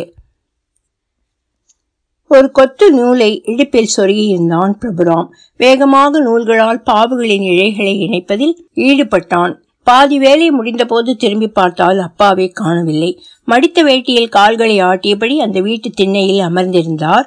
ஒரு கையில் வெற்றிலை மற்றொரு கையின் சுட்டு விரலில் சுண்ணாம்பு. கழுத்து மேல் நோக்கி ஏற்க வாய் அசை போட்டபடி இருந்தது. இடிப்பில் ஒரு செட் வெத்தலை இருக்கும். மற்றொரு வெற்றிலைக்கு சுண்ணாம்பு தடவிட்டு வாயில் இட்டார் கால் அசைவில் அவர் நல்ல லயிப்பில் இருக்கிறார் என தோன்றியது. முன் பின்னுமாக மெல்லிய அசைவு சில வேளைகளில் இடவலமாக வெற்றிலை போடும் காலை வேளையில் எதையும் அவர் சாப்பிடுவதில்லை. பனியன் இல்லாத எலும்புகள் தெரியும் மெல்லிய உடல். மூணூலை இழுத்து முதுகை சொரிந்தார். கண்கள் ஏதோ ராகத்தின் இசைவில் மெய் மறந்திருக்க வாய் மட்டும் வேகமான அசைவில் இருந்தது. அப்பா என்னப்பா பண்றீங்க? தன் பக்க பாவுவை நோக்கி கையை காட்டி மேல் நோக்கி காட்டினார். அதே கண்கள் லயிப்பிலும் வாய் அசைவிலும் இருந்தது. மேற்கு பக்கம் திரும்பி பார்த்தான். எல்லாவற்றையும் முடித்துவிட்டது தெரிந்தது. அவன் அதை பார்க்கிறான் என்றதும் அவர் முகத்தில் குழந்தையின் கழிப்பு ஒரு பக்க பாவி நீக்க போனவனை பார்த்து டே இருடா. போய் குதிரை மரத்தை எடுத்துட்டு வா. ஏப்பா அது இப்ப? அதான் சரியா இருக்கே. போய் எடுத்துட்டு வாடா. எடுத்து வந்ததும் அவை இரண்டு பக்கமாக வைத்து இழுத்து அதில் மாட்டினார் ஒவ்வொரு நூலாக அது தெளிவாக இணைந்திருக்கிறதா என பார்த்தார் சரியாத்தான் இருக்கேப்பா. ஏன் இதுல வேற பார்க்கணும்? டே ஒரு கலைஞனுக்கு கற்பனை முக்கியம்டா. பாவு நூலை குத்தூசியில மாட்டினா மட்டும் போதாது. இந்த குதிரை மரத்துலையும் மாட்டி பார்க்கணும். இப்ப இத பாரு. இதோட நிறம் புட்டா பேட்டு எல்லாம் தெரியுதா? அப்படி தெரியலன்னா நீ நெய்யறத விட்டுடலாம். அதை கூர்ந்து கவனித்தான். அவன் கண்கள் விரிவதைக் கண்டு அப்பா பாத்தியா? அதான் சொல்றது. என்றார். சொருவு குச்சிகளை எடுத்துவிட்டு ஒரு பக்க பாவி நீக்கி முழங்கையில் சுற்ற ஆரம்பித்தான். குளிக்க மறுக்கும் நாயை இழுப்பது போன்று பின்பக்கம் இழுத்து படி சுற்றினான். நல்ல பின்னாடி வாடா இன்னும் டைட் வேணும் என்றார் அப்பா. அன்று காலை உணவு முடிந்ததுமே அப்பா பாவை தூக்கி கொண்டு பண்ணை போட கிளம்பினார். சிவராய தோட்டத்தில் விஜயராகவன் என்று ஒருத்தர் இருந்தார். அவரிடம் கொடுத்து இன்னைக்கு சாயந்தரமே வேணும். சீக்கிரம் போட்டு கொடுடா விஜய்னு சொன்னார். போட்டுடலாம் போட்டுடலாம் என்றார். நான் இங்கேயே இருக்கேன். கையோடு வாங்கிட்டு போயிடுறேன் என்றார். அட போயிட்டு வாங்கண்ணே. என்னைக்கு நான் லேட்டு பண்ணியிருக்கேன்? மத்தியானம் நாலு மணிக்கா வாங்க ரெடியாக இருக்கும். ஏதோ மனமில்லாதவர் போல எழுந்து போனார். வடிவமைப்பு அட்டை துளையிடுவதற்கு கொடுத்திருந்த ராமாச்சாரியை சென்று பார்த்தான். பிரபுராம் இரண்டாம் தெருவில் கந்தபடி கணேஷன்னு ஒருத்தன் இருக்கான் பாரு. அவன்கிட்ட தான் நான் கொடுத்துருக்கேன். போய் முடிஞ்சிச்சான்னு பார்த்துட்டு வாங்கிக்க என்றார். அவர் சொன்னது போலவே கணேஷ் ரெடியாகத்தான் வைத்திருந்தான். ஆனால் பிரபுவுக்குத்தான் சந்தேகமாக இருந்தது. என்னன்னே அட்டையெல்லாம் பிசிறா இருக்கு. அதோட பழசா வேற இருக்கு. புது அட்டைப்பா பார்க்க அப்படி இருக்கு. எடுத்துட்டு போ எல்லாம் கருகிட்டா வரும். ஆறு மணிக்கு ஆரம்பித்தவர் அப்பா இரவு எட்டுக்குள் தறியில் பூட்டி விட்டார் பொதுவாக ஒரு நாளோ அல்லது இரண்டு நாள் கூட ஆகும் சில வேளைகளில். பெருமிதம் கண்களில் தெரிய இழிப்பில் கை வைத்து முன்னின்றார் எல்லா விளக்குகளையும் போட்டுவிட்டு எங்கே குறையிருக்கிறது என தேடும் வேகத்தில் சுற்றி சுற்றி வந்தார். கீழ்த்தறியிலிருந்து பாயும் பாவு நூல்கள் தோய்வு ஏற்பட்டுவிடக் கூடாது என்று மேல்தறியில் கட்டியிருந்த தாம்பு கயிற்றின் நுனி கீழ்த்தறி வரை இழுத்து விட்டிருந்தார். அதை எப்போது வேண்டுமானாலும் இழுத்து தளர்த்தி கொள்ள முடியும். இன்றே தன் மனைவியிடம் சொல்லி புட்டாவை குச்சியில் சுற்றச் சொல்லி இருந்தார். அவளும் ராட்டையை மாலையிலிருந்தே சுற்ற ஆரம்பித்திருந்தாள் தார்கட்டைகளை முனைகள் நன்றாக இருக்கும் இரண்டையும் புதிதாக வாங்கி வந்த இரண்டையும் எடுத்து வைத்தார். குதிரை மரம் அத்தியாயம் ஏழு. சைக்கிளை வேகமாக மிதித்துக் கொண்டிருந்தான் பிரபுராம். கால் மிதிப்பின் வேகத்திற்கு சைக்கிள் ஈடு கொடுப்பதாக தெரியவில்லை. அது எப்போது போலவே எந்த சலனத்தையும் காட்டாமல் மெதுவாக சென்று கொண்டிருந்தது. அதிலிருந்து வரும் பல்வேறு ஓசைகள் பரிதாபமாக ஒலித்தன. இன்று புதிய இடம் சத்யா நகரை தாண்டி உள்ளே இருக்கும் மற்றொரு நகரான பார்வதி நகர். இன்னும் வளர்ச்சியடையாத நகராக இருப்பதை பார்க்கும்போதே தோன்றியது. வீடுகள் தள்ளி தள்ளி எங்கோ இருந்தன. அதன் வாசல்கள் வெவ்வேறு திசைகளில் இருந்ததைக் கொண்டு வெவ்வேறு சாலைகளாக பிரிவதை புரிந்து கொண்டான். கருப்பு தார் சாலைகள் மறைந்து செம்மண் தரை சாலைகள் வரும்போது அதிலிருந்த மேடு பள்ளங்கள் அது இன்னும் புன்சை நிலமாய் இருப்பதை காட்டிக் கொண்டிருந்தது. சில இடங்களில் பனை வளர தயாராகும் இலை துளிர்வை பார்க்கும்போது துயரமாக இருந்தது. ஆரஞ்சு சிவப்பு பச்சை வண்ணங்கள் அடிக்கப்பட்ட வீடும் எவசில்வையில் கம்பிகளும் டிசைன்களும் கொண்ட கேட்டை உடைய வீட்டின் முன் வண்டியை நிறுத்தினான். கிழக்கு பார்த்த வீடு சூரிய ஒளியில் காய்ந்து கொண்டிருப்பதாக தோன்றியது. உள்ளே சாமான்களை எடுக்கும் வைக்கும் நகர்த்தும் ஓசைகள் அலங்காரத்திற்கு தயாராகும் யானையின் ஓசை போன்று இருந்தது. கேசவன் இப்போது சைட்டிற்கு அவனை அழைத்துச் செல்வதில்லை. வேறு இரு சைட்டுகளில் அவருக்கு வேலைகள் இருந்தன. காலை பத்து மணி முதல் மாலை பத்து மணி வரை மூன்று இடங்களுக்கும் மாறி மாறி செல்வார் உள்ளே சென்றபோது மாரியும் ராஜாவும் வந்திருந்தார்கள். ராஜா கேசவனின் வலதுகரம் போல இருந்தான். அவன் செயல்பாடுகள் அதைத்தான் உணர்த்தின. உள்ளே வந்த முதல் நாளில் ராஜா அவனை தயக்கமின்றி கூர்ந்து பார்த்தான். முதல் அறிமுகங்களில் தெரியும் கூச்சம் எதுவும் இல்லை. அது ஒரு ஆளுமை திறன். பிரபுராமை எப்படி வேலை வாங்குவது என்று எண்ணுகிற பயத்தின் வெளிப்பாடு. இன்று வந்ததும் அவன் முகத்தில் அதே அலட்சியம். என்ன பிரபு இப்படித்தான் லேட்டா வர்றதா? என்றான். லேட்டா? சரியாதானே வந்திருக்கேன். இன்னைக்கு நிறைய வேலை இருக்குன்னு நேத்தே சொன்னேன்ல. அது ஞாபகம் இல்லையா? சட்டென்று கோபம் அவன் தலையில் ஏறியது. அதுக்காக முன்னாடியே வர முடியாது என்றான். அவன் பார்வையில் அத்தனை விரோதம் இருந்தது. மிக நன்றாக அதை பழகியதன் அறிகுறியும் இருந்தது. ஹலோ இங்க பாருங்க. என்கிட்ட கேசவன் அண்ணன் வேலை வாங்குங்கன்னு சொல்லிட்டு போயிருக்காரு. அதுபடிதான் நான் செய்ய முடியும். போய் சொல்லி அந்த ஆளுகிட்டயே முன்னாடியெல்லாம் வர முடியாத டயத்துக்கு தான் வருவேன்னு சொல்லு. கைகளில் இருந்த பொருட்களை எல்லாம் வைத்து விட்டான் ராஜா. அவனுக்கு தெரியும் வீரமாக பேசுபவர்கள் எல்லாம் தன் அதிகாரத்தை எப்படி காட்ட வேண்டும் என்பதை அவர்களுக்கு புரிய வைக்கும் ஒரு தருணம் என்று. உடனே போனை போட்டான் கேசவனுக்கு. போன் போடும்போது அவன் கண்களில் விரோதத்துடன் பிரபுவையே பார்த்தான். ம் ம் என்று சொல்லிவிட்டு கடைசியில் போனை மெதுவாக அணைத்துவிட்டு பிரபுவை பார்க்காமலேயே சென்று விட்டான் அவனுக்கு இட வேண்டிய கட்டளைகளை வேறு ஆளிடமிருந்து கொடுத்தான் ராஜா. மதியம் சாப்பிட போகும்போது பிரபுவின் அருகில் வந்தான் ராஜா. இப்போது அவன் உடல் மொழி சற்று மாறியிருந்தது. சிநேகபாபம் கூடி கண்களும் உதடுகளும் சிரிப்பை வெளிப்படுத்தின. அவனது அருவறுப்பு செயலை பிரபுராம் விரும்பவே செய்தான். எந்த நேரத்திலும் முதலில் இருந்த நிலைக்கு மாறக்கூடும் என்பதை அறிந்திருந்தான். ஆகவே சிநேகமாக சிரித்து விடாமல் அமைதியாக அவனை பார்த்தான். நீங்க கேசவ அண்ணனோட சொந்தக்காரரா? அது நமக்கு தெரியாது. அண்ணன் தான் சொன்னாரு. ஆமா வேற எதுவும் சொன்னாரா? உங்க நெசவு ஆளுவதான் இப்ப வேலை இல்லாம இருக்காக. எனக்கு தெரிஞ்சு ரொம்ப பேர் இப்ப வேற வேலை தான் இல்ல? ஆமா இப்ப எல்லா வேலைக்கும் வந்துட்டாங்க. தள்ளு வண்டியில விற்க வந்துட்டாங்களாமே. தள்ளு வண்டியில விற்க வந்துட்டாங்களாமே. அவன் சீண்டலை அவனே ரசித்து சிரித்தான். எந்த வேலையும் தப்பில்ல. வேலை செய்ய விடாம அதிகாரம் பண்ண வருவான் பாருங்க ஒருத்தான். அதுதான் தப்பு. அவன் வேலையை பார்க்க சென்று விட்டான். அல்லது மற்ற வேலையாட்களை மிரட்டி வேலை வாங்க சென்றிருக்கலாம். அவனை அப்படி பேசியிருக்க கூடாதோ என்று தோன்றியது. தன்னால் அவனை ஆட்டி வைக்க முடியும் என்று நினைப்பதுதான் அவனது பணிவிற்க காரணம். வேலையில் நிலைத்திருக்க பல்வேறு வேஷங்களை போடும் நிலையில் ராஜா இருக்கிறான். அவர்கள் எதிர்பார்ப்பு முதலாளிக்கு பணிவாக இருந்து அந்த இடத்தை பெற வேண்டும் என்கிற அவசரம். என்றும் நம்பிக்கைக்கு உரியவன் என்கிற இடத்தை தக்க வைத்துக் கொள்ளப்படும் பாடு. ராஜாவின் மனதை எந்த வகையிலும் எந்த அனுபவமும் பாதிப்பை ஏற்படுத்தப் போவதில்லை. முன்பே தீர்மானித்த வாழ்க்கை வாழ்பவன். தன்மானம் தொழில் பக்தி போன்றவற்றிலும் எதிலும் அவனுக்கு நம்பிக்கை இருக்கப் போவதில்லை. ஆனால் பிரபுராமின் பயமெல்லாம் தானும் அவனைப் போலவே ஆகிவிடுவோமோ என்கிற எண்ணம்தான். பிரபுராம் கொடுக்க வேண்டிய வயரிங் சுவிட்ச் அமைத்தல் போன்ற எல்லா வேலைகளையும் செய்துவிட்டான். ஆனாலும் சற்று மிச்சம் வைத்திருந்தான். உடனே முடித்தால் வேறு வேலைகளை அவன் கொடுத்து விடுவான் என்பதுதான். அவனுக்கு இதுவே சற்று அயற்சியாக இருந்தது. வீட்டில் இருந்திருந்தால் தன் நெசவு வேலைகளை எதையும் அவன் மிச்சம் வைப்பதில்லை. அப்பா இறந்த பின்னே அம்மா அவன் திருமணம் வரை உயிருடன் இருந்தாள். அப்போதெல்லாம் எல்லா நெசவு வேலைகளுக்கும் உடனிருந்து உதவி செய்தாள். தறி வேலைக்கு ஒருவர் உதவிக்கு தேவை அம்மா அதை புரிந்தவள். எல்லா வகையிலும் உதவி செய்ய முடிந்தது. சாப்பிடும் நேரத்திற்கு முன் கொஞ்சம் வேலை இருந்தால் பொறுத்திருப்பாள். வேலையின் தன்மை அவளுக்கு தெரிந்திருந்தது. பக்கத்தில் வந்து நின்று என்ன செய்ய வேண்டும் என பார்த்து கொண்டிருப்பாள். வத்சலா அப்படி இல்லை. தறி வேலையே அவளுக்கு புரியவில்லை. அலுவலக வேலை போல எதுவும் நேரத்திற்கு நடக்க வேண்டும் என நினைப்பாள். அவளைச் சொல்லி குற்றமில்லை அவள் வளர்ந்த விதம் அப்படி. நான் தான் அவளுக்கு புரிய வைக்க முயற்சி செய்யவில்லை என நினைத்தான். வேலையை முடித்துவிட்டு பணத்தை வாங்கி கொண்டு வெளியே வந்தபோது சாலை இருட்டியிருந்தது. ஆனால் நாற்சாலை சந்திக்கும் முனைகளில் அபரிமிதமான வெளிச்சம்.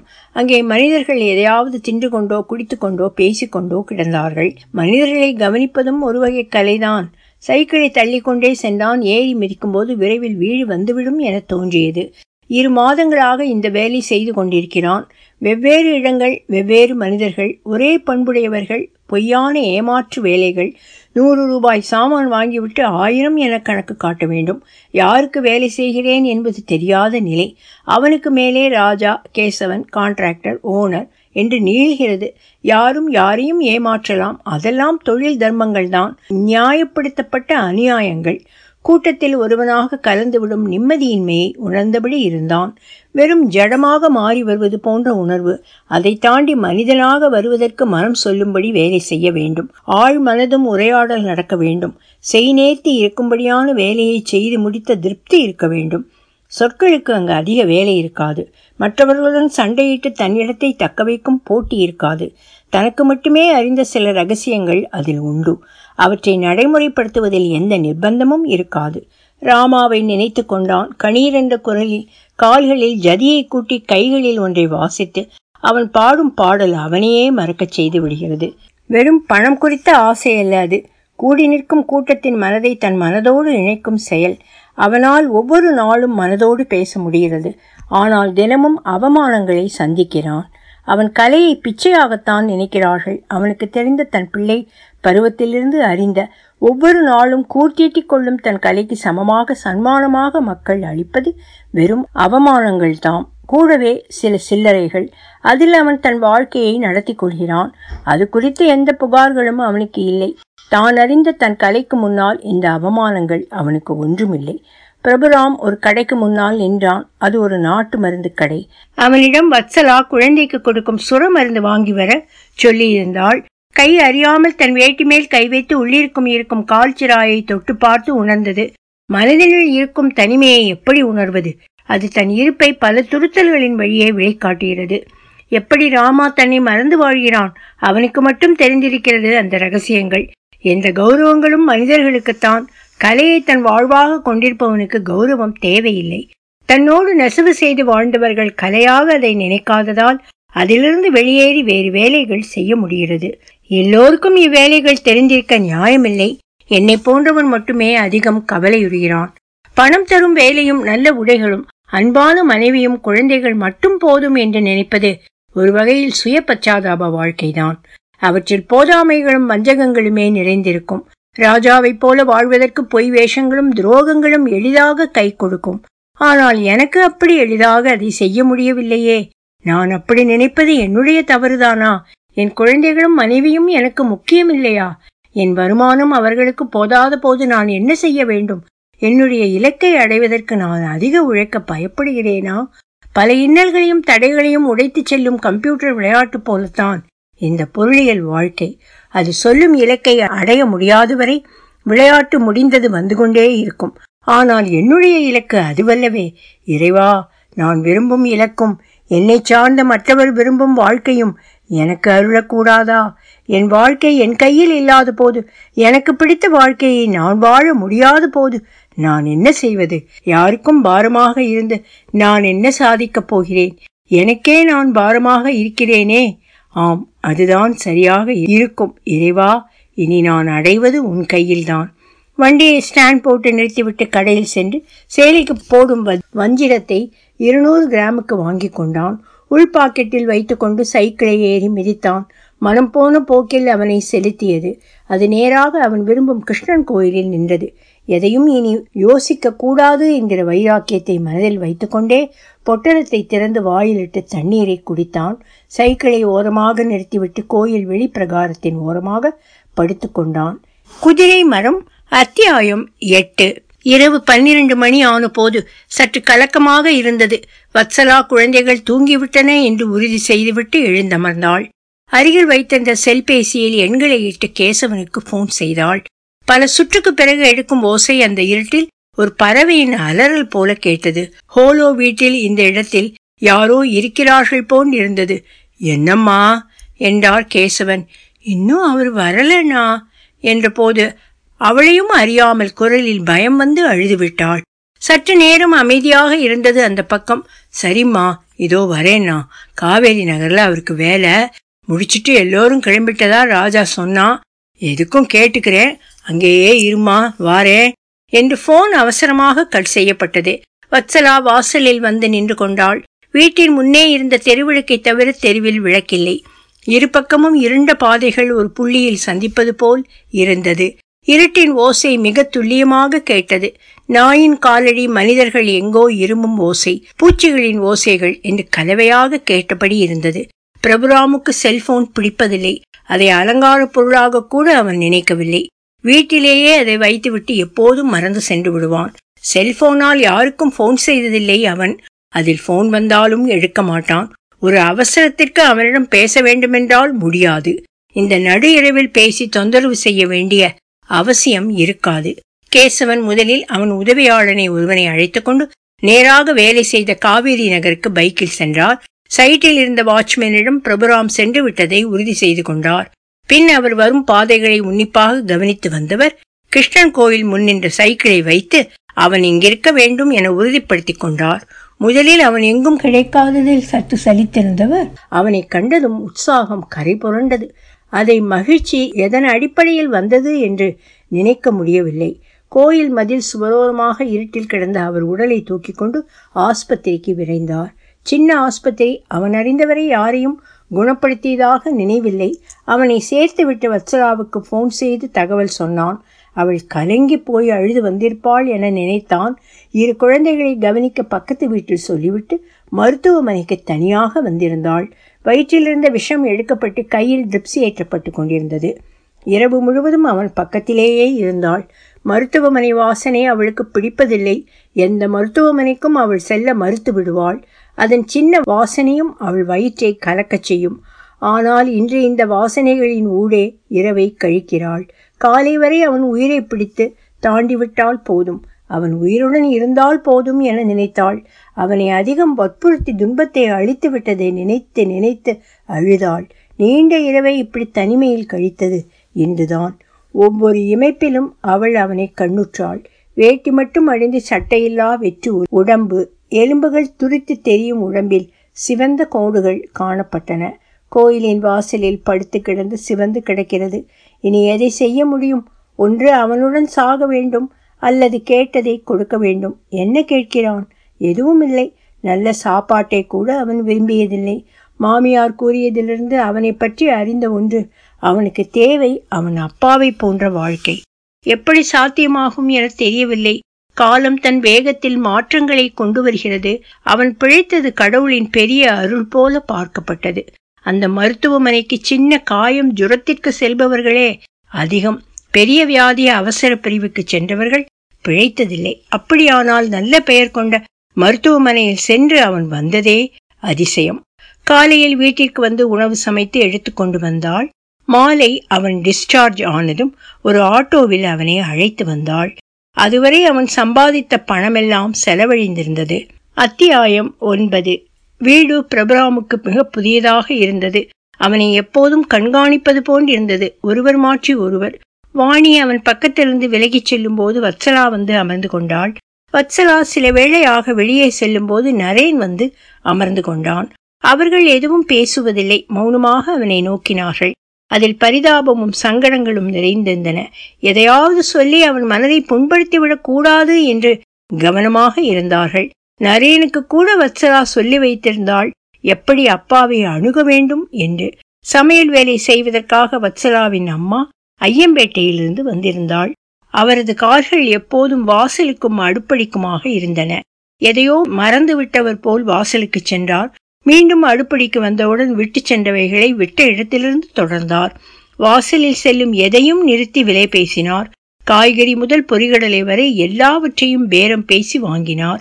வாசல் பெருக்குவது தண்ணீர் பிடிப்பது சமையல் செய்வது வந்தவர்களை வரவேற்பது துணி துவைப்பது காய வைப்பது பாத்திரம் கழுவுவது என்று மாறி மாறி செய்து கொண்டே இருந்தார். மாமியும் வசலாவும் போட்டி போட்டு வேலை செய்வது போல் இருந்தது. அதில் அலாதியான அனுபவமும் இருந்தது. வயிற்றில் கை வைத்து படுத்திருந்த போது உள்ளே உருளும் பொருள் ஒன்று சுழலுவது போல் இருந்தது. சட்டென உலகமும் மாறிவிட்டது. எப்போது சிறுசிறுத்துக் கொண்டிருந்த வத்சலா உற்சாகச் சிரிப்புடன் காணப்படுகிறாள்.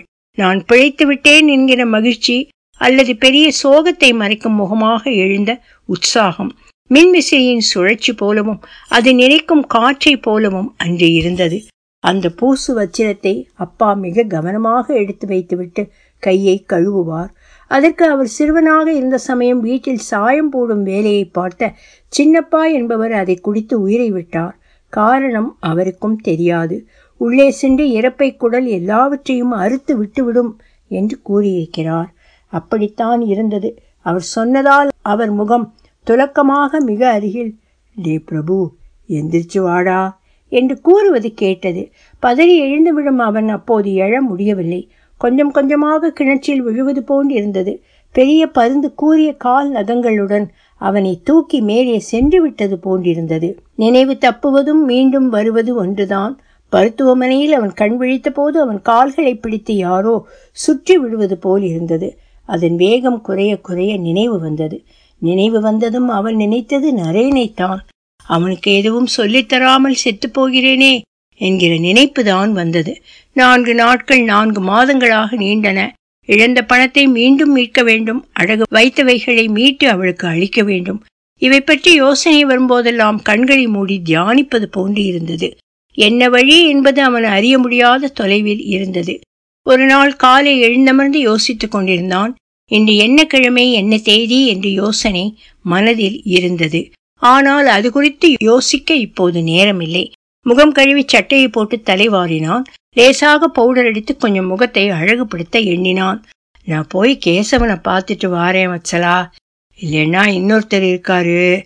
முத்துன்னு பேரு. அவரும் எலக்ட்ரீசியன் தான். நல்ல சம்பளம் கிடைக்கும்.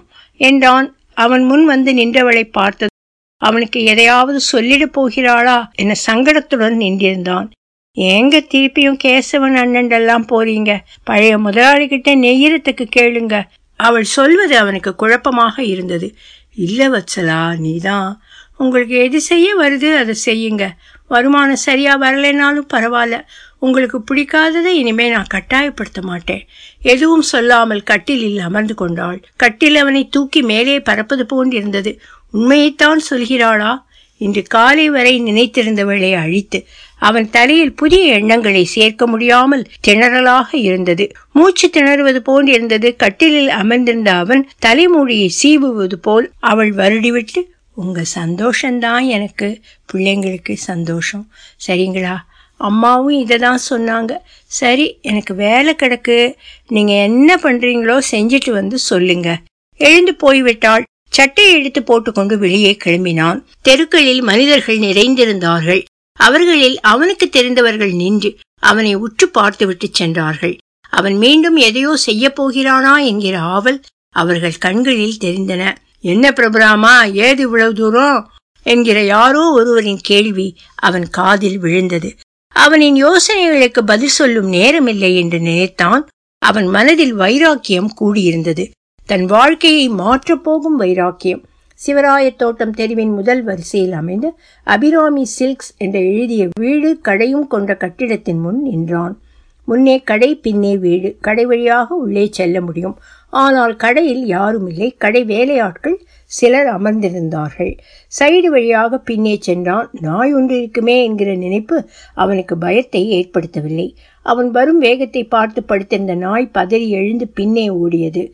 வாசலை தாண்டி அதற்கு அழிக்கப்பட்டிருந்த சின்ன கூண்டு பக்கத்தில் நின்று கதறி குழைத்தது. உள்ளே இருந்து அர்ஜுனா கோவிந்தம் வெளியே வந்தார். வெள்ளை வேட்டி வெள்ளை சட்டை அணிந்து நெற்றியில் விபூதி குங்குமம் பூசி கழுத்தில் வெள்ளிப்பூன் போட்ட ருத்ராட்சங்கள் கோர்த்த மாலை நெஞ்சு வரை இருந்தது. அதன் கடைசியில் ஒரு பெரிய டாலர். அவர் முகத்தில் சின்ன அதிர்ச்சி. எதற்கு இவன் இங்கு வந்திருக்கிறான்? என்று வா பிரபு உட்கார் என்றார் உடம்பு இப்ப தேவலாமா? இப்போ உடம்பு தேவலாம் முதலாளி. ஒன்றும் பிரச்சனை இல்லை. அவன் என்ன கேட்கப் போகிறான் என்று அவர் அறிந்திருந்தார். அவர் முன் தயாரிப்புகளுடன் இருந்தார். கடன் கேட்கும் விங்கர்களை எப்படி சமாளிப்பது என்று அறிந்த பல்வேறு வழிகள் ஒன்றை முதலில் ஆரம்பிக்க காத்திருந்தார். வீட்டில் எப்படி இருக்காங்க? குழந்தைங்க எப்படி இருக்காங்க? ஒரு நாள் வீட்டுக்கு அவங்கள கூட்டிக்கிட்டு வாயே சரிங்க முதலாளி. நான் இப்போ வந்தது வேற விஷயம். சொல்லுப்பா நான் என்ன செய்யணும்? உங்களுக்கு எல்லாம் தெரிஞ்சிருக்கும். வீட்டில் காசே இல்லை பொட்டு தங்கம் இல்லை எல்லாத்தையும் அடகு வச்சாச்சு. இருக்கிறதையெல்லாம் வித்தாச்சுன்னே வச்சுக்கோங்க. சரி நான் கேட்க வந்தது என்னன்னா பெரிய பேட்டு நிறைய புட்டா இருக்கிற மாதிரியான ஒரு கல்யாண புடவை எனக்கு நீங்க கொடுக்கணும். ஒரு வாரத்துல நெய்து கொடுக்கறேன். திருப்பி ஒரு வாழ்க்கைய கொடுங்க. இப்படி திடீர்னு கேட்டுட்டியேப்பா. முதல்ல முன்ன வருமானம் இப்ப இல்லைன்னு உனக்கு தெரியும். நானே திருபுவனம் கஞ்சியிலேருந்து வாங்கி விற்கிறேன் சாதாரண பேட்டு இருக்கிறது தான் இங்கே நெய்யறதுன்னு உனக்கு தெரியும். அதான் அதில் நல்ல பேட்டு எனக்கு கொடுங்கன்னு கேட்குறேன் இல்லை ஜாங்களாவாக இருந்தாலும் பரவாயில்ல நான் நெய்யறேன். சரிப்பா ஆனால் இப்போ தான் உனக்கு உடம்பு சரியாயிருக்கு. இதெல்லாம் நெய்ய உடம்புல வலு வேண்டாமா? நான் கொடுக்குற கூலி வேற உனக்கு பத்தணுமே. உனக்கு வீட்டில் அம்மா அப்பா இப்ப இல்ல அண்ணன் தம்பியும் இல்ல கூடமாட வேலை செய்ய ஆளும் இல்ல. என்ன பண்ணுவ? இல்ல. நான் என்ன சொல்றேன்னா இரு இரு. இப்படி இருக்கிறப்ப நீ அகலக்கால் வைக்கலாமா? உனக்கு தெரியாததா? ஒரு இழை போச்சுன்னா இப்ப எப்படி ரேட்டு குறையும்னு உனக்கு தெரியும்ல? நீ புனிய சரியாக மிதிக்கலைன்னா வைய என்ன ஆகும்? இல்ல முதலாளி. இருப்பா சரியில்லாத உடம்போட கான்சென்ட்ரேட் பண்ண முடியுமா? அதெல்லாம் கரெக்டா இருக்கும். நான் இப்ப தெளிவா இருக்கேன். இப்ப ஹாஃப் ஃபைன் தான் ஓடிக்கிட்டு இருக்கு. நீ அதை நெய்ய மாட்டேன்னு சொல்லுவியே? எதை வேணா நெய்வேன். எனக்கு பிரச்சனை இல்ல. பெரிய பேட்டா கொடுக்கணும்னு சொல்றேன். கோவிந்தம் யோசித்தார். கடனோ இழப்பீடோ கேட்காமல் வேலை கேட்கிறான் என்று சந்தோஷப்பட்டார். சரி நான் கணக்கு பிள்ளைகிட்ட கேட்குறேன். ஆனால் எதுவும் என்னால் சொல்ல முடியாது. சாயந்தரமா வா. நான் அவர்கிட்ட பேசிட்டு சொல்லிடுறேன். சொல்லிடுறேன். இப்போ இருக்கிற நிலைமை என்னன்னு உனக்கு புரியும். எதுனாலும் என்ன கோச்சுக்காத. நீங்கள் எனக்கு நல்லது. நீங்கள் எனக்கு நல்லது தான் செய்வீங்க முதலாளி. நான் சாயந்தரமா வாரேன். விடைபெற்று வெளியே வந்தபோது மிகுந்த தன்னம்பிக்கையாக உலகு தெரிந்தது. அவன் முகத்தில் தெரிந்த புன்சிரிப்பு எதிரில் இருப்பவர்களை திகைக்க வைத்தது. வேக வேகமாக நடந்து வீட்டிற்கு திரும்பி வந்தான். கால்களை கழுவிக்கொண்டு அவன் இருந்த சின்ன கட்டிலில் அமர்ந்து கொண்டான். டீ குடிச்சிட்டீங்களா? போட்டு தரவா? வச்சலா நீ விஷயத்த கேட்டா சந்தோஷப்படுவ. என்னன்னு சொல்லுங்க. என் பழைய முதலாளியை பார்த்துட்டேன் பேசிட்டேன் புடவையை கேட்டிருக்கேன். இன்னைக்கு சாயந்தரம் சொல்கிறேன்னு சொல்லியிருக்காரு. நீ கவலைப்படாத வச்சலா. பழையபடி நெய்ஸு எல்லாம் காசையும் திருப்பி எடுத்துடுவோம். உங்களுக்கு என்ன பிடிக்குதோ அதை செய்யுங்க. ஆனால் இப்போ இந்த நிலைமையில வேலை செய்ய முடியுமா? ஏன் முடியாது? நான் பண்ணி காட்டுறேன் வச்சலா நின்றிருந்த அவளை கட்டிலில் அமர்ந்தபடி கட்டி கொண்டான் ஐயோ அம்மா என்றாள். அவள் பொய்யாகத்தான் கூச்சலிடுகிறாள். உள்ளே அம்மா இருந்தாலும் அவளை கட்டி அணைக்கும் போது அவளும் திருப்பி அணைத்து கொண்டாள். அவள் உடலில் மெல்லிய மஞ்சள் வாசனை அடித்தது. இடை சிரித்து மிக மெலிந்திருந்தாள். அவளின் இரு தனங்களும் அவன் முகத்தில் பதிந்திருந்தன. வத்சலா நான் எப்படி பண்றேன் பாரு. எனக்கு சின்ன கட்டையில புட்டா மட்டும் சுத்தி கொடு. போதும் வச்சலா மேலுதட்டை கீழுதட்டால் இழுத்து அழுகையை கட்டுப்படுத்தி கொண்டிருந்தாள். அதையும் தாண்டி அவள் கண்களில் கண்ணீர் பெருகி வழிந்து அவள் ஜாக்கெட்டை ஈரப்படுத்தியது. தலை தூக்கி மேலே பார்த்தவன் அவளை இழுத்து பக்கத்தில் அமர வைத்தான். கண்களை துடைத்து இத பாரு வச்சலா நீ தான் ஓகே சொல்லிடல இனிமே பாரு முதல்ல கொஞ்சம் கஷ்டம்தான். அப்புறம் தூக்கிடுவேன். உங்களுக்கு எல்லா வேலையும் தெரியுது. ஆனா பண்ணத்தான் மாட்டீங்க. பொண்டாட்டியை சமாதானப்படுத்த தெரியாத அப்பாவி நீங்க. அப்பவே என் கண்ணத்துல ஒரு அறை விட்டு நான் இதை தாண்டி செய்வேன்னு சொல்லியிருந்தா நான் என்ன மாட்டேன்னா சொல்ல போறேன். சரி விடுமா. போங்க. இப்பதான் ஒன்றும் ஆவலல்ல. ஆ நீங்க மட்டும் போயிருந்தீங்க. நான் உயிரோடு இருப்பேன்னு நினைக்கிறீங்களா? நானும் அப்பவே செத்திருப்பேன். இப்போது ஓவென அழ ஆரம்பித்திருந்தாள். அவன் மனதில் வெறி ஏறிக்கொண்டே இருந்தது. வச்சலா பாரு அழாத. இப்ப எல்லா சாமானையும் எடுத்து வைக்கிறேன் சில துகளை கொண்டா ஆதிக்கிட்ட கொடுத்திருக்கேன். அதெல்லாம் போய் வாங்கிட்டு வாரேன். சரியா? சரி. மாலை கோவிந்தம் வீட்டிற்கு போனபோது நான் பேசிட்டேன் பிரபு. உனக்கு கொடுக்கறதா பேசிட்டோம். கணக்கு பிள்ளைகிட்ட விவரத்தை கேட்டுக்க. ஆனா ஒன்று என்கிட்ட இருக்கிற விங்கர்களை தாண்டி கொடுக்குறேன். பார்த்துக்க சரியா? நல்லா செய். அவ்வளவுதான். நாளெல்லாம் மகிழ்ச்சியில் திளைத்தான். நினைக்கும் தோறும் அப்பாவின் முகம் முன்னே வந்தது. டே! என்கிற அவரது குரல் அடியாழத்து கிணற்று குரல் போல் காதில் ஒலித்தது. அப்பாவிற்கு என்னை பற்றி தெரியும்? என் திறன் மீது அவருக்கு அலாதியான அன்பு. இரு அண்ணன்களை விட அவன் மேல் பிரியம். அவனின் தோல் மேல் கை வைத்து பேசக்கூடியவர். ஒவ்வொரு தாவணி அறுத்து முடியும் போது விளக்கெண்ணையோ அல்லது நல்லெண்ணையோ விட்டு அவர் கைகளையும் விரல்களையும் இழுத்து விடச் சொல்வார். அவன் மீதான அன்பின் காரணமாகவே அதை செய்ய சொல்கிறாரா என தோன்றும். நடுவிரல் எப்போதும் உழையாமல் நேராக இருப்பது போன்றிருக்கும்.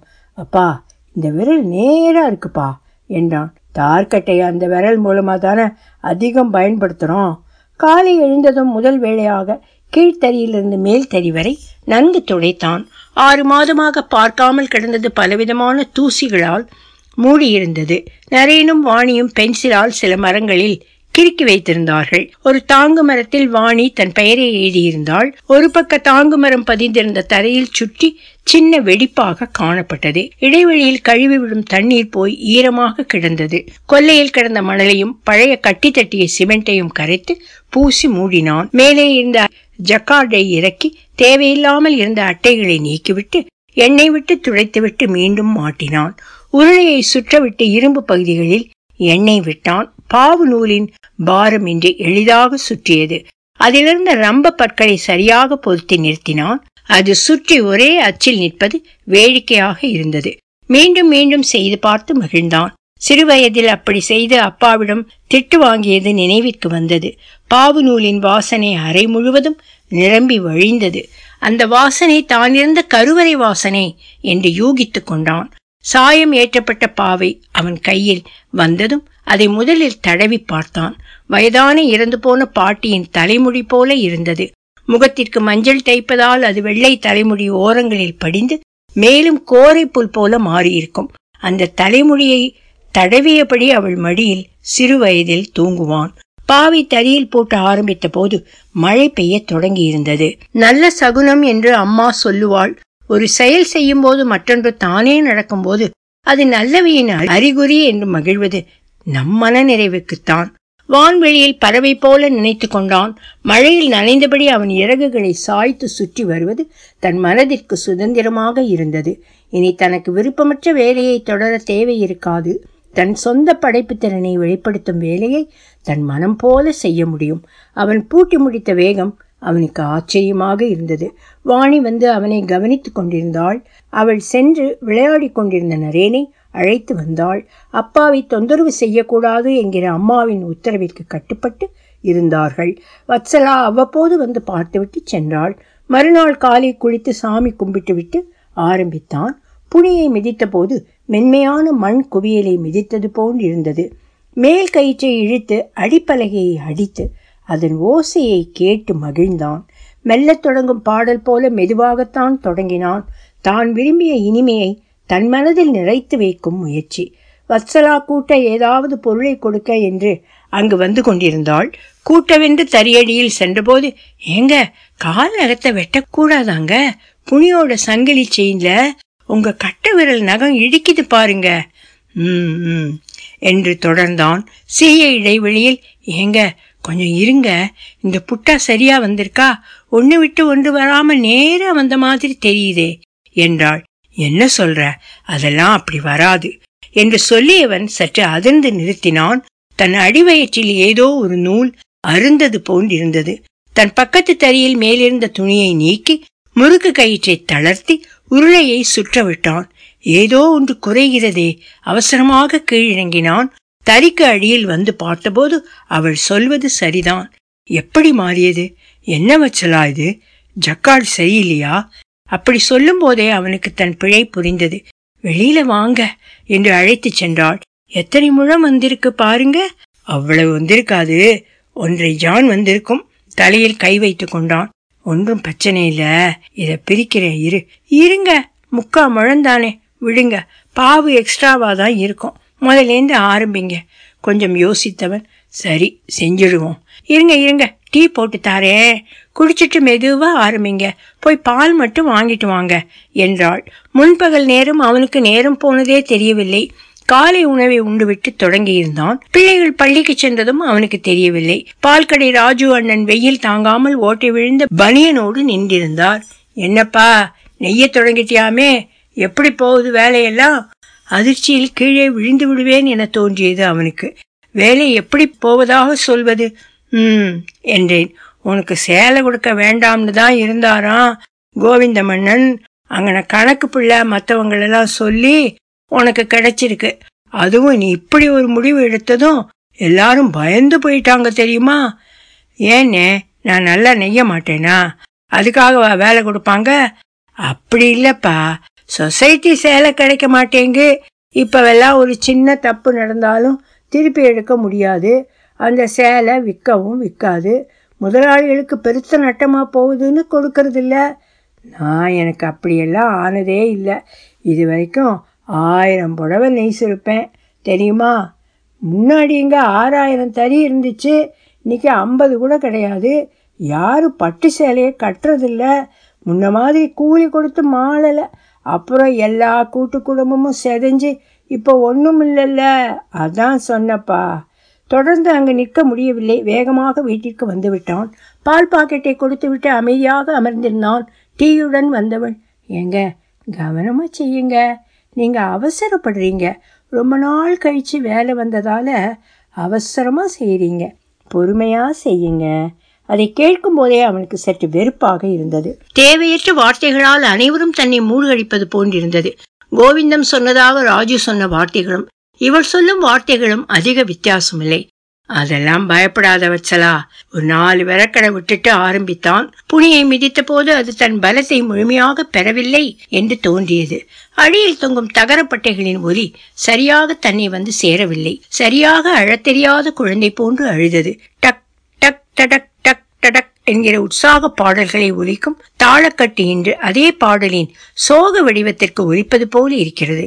இன்னும் வேகம் எடுக்க வேண்டும். புதிய உற்சாகம் மனதில் வரும்போது அதன் ஒலிகள் மாறுபடும் தான் அப்பா தன் மேல் வைத்திருக்கும் பிரியத்தின் வடிவில் கால்களை மிதித்தும் அடிக்கட்டையை அடித்தும் மேலுள்ள கயிற்றை இழுத்தும் இயங்கிக் கொண்டிருந்தான். அப்பாவைப் போல தலை குனிந்து முதுகு வளைந்து மற்றவர்களின் பார்வைக்கு அகப்படாமல் வேலை செய்வதைப் போல அவனும் தொடர்ந்தான். நேரம் செல்வது அவனுக்கு தெரியவில்லை. காலம் என்கிற ஒன்று இருப்பதாக அவன் நினைவில் இல்லை. எளிய பேட்டும் புட்டாவும் கொண்டதை அவன் ஆழ்மனம் முழு வடிவில் காண துடித்துக் கொண்டிருந்தது. அரக்கு பார்டர் உடலில் சந்தன கலர் மங்களமான வண்ணங்கள் காது குத்து வரவேற்பிற்கு இந்த சேலை போதுமானது. பெரிய கடைகளில் செல்லும் போது பட்டு செக்ஷனுக்கு சென்று அங்கிருக்கும் புடவைகளை காண்பான். அதில் எது நம்மோர் புடவை என்பது எதுதான் நெய்தது என்றும் அடையாளம் காண முடியும். ஆனால் அப்பா அதை செய்ய மாட்டார். நாம நெய்து முடிச்சிட்டோம்னா அது நமக்கு சொந்தமில்லை. அப்படி சொந்தம் கொண்டாடுறது நல்ல கலைஞன் செய்ய மாட்டான்.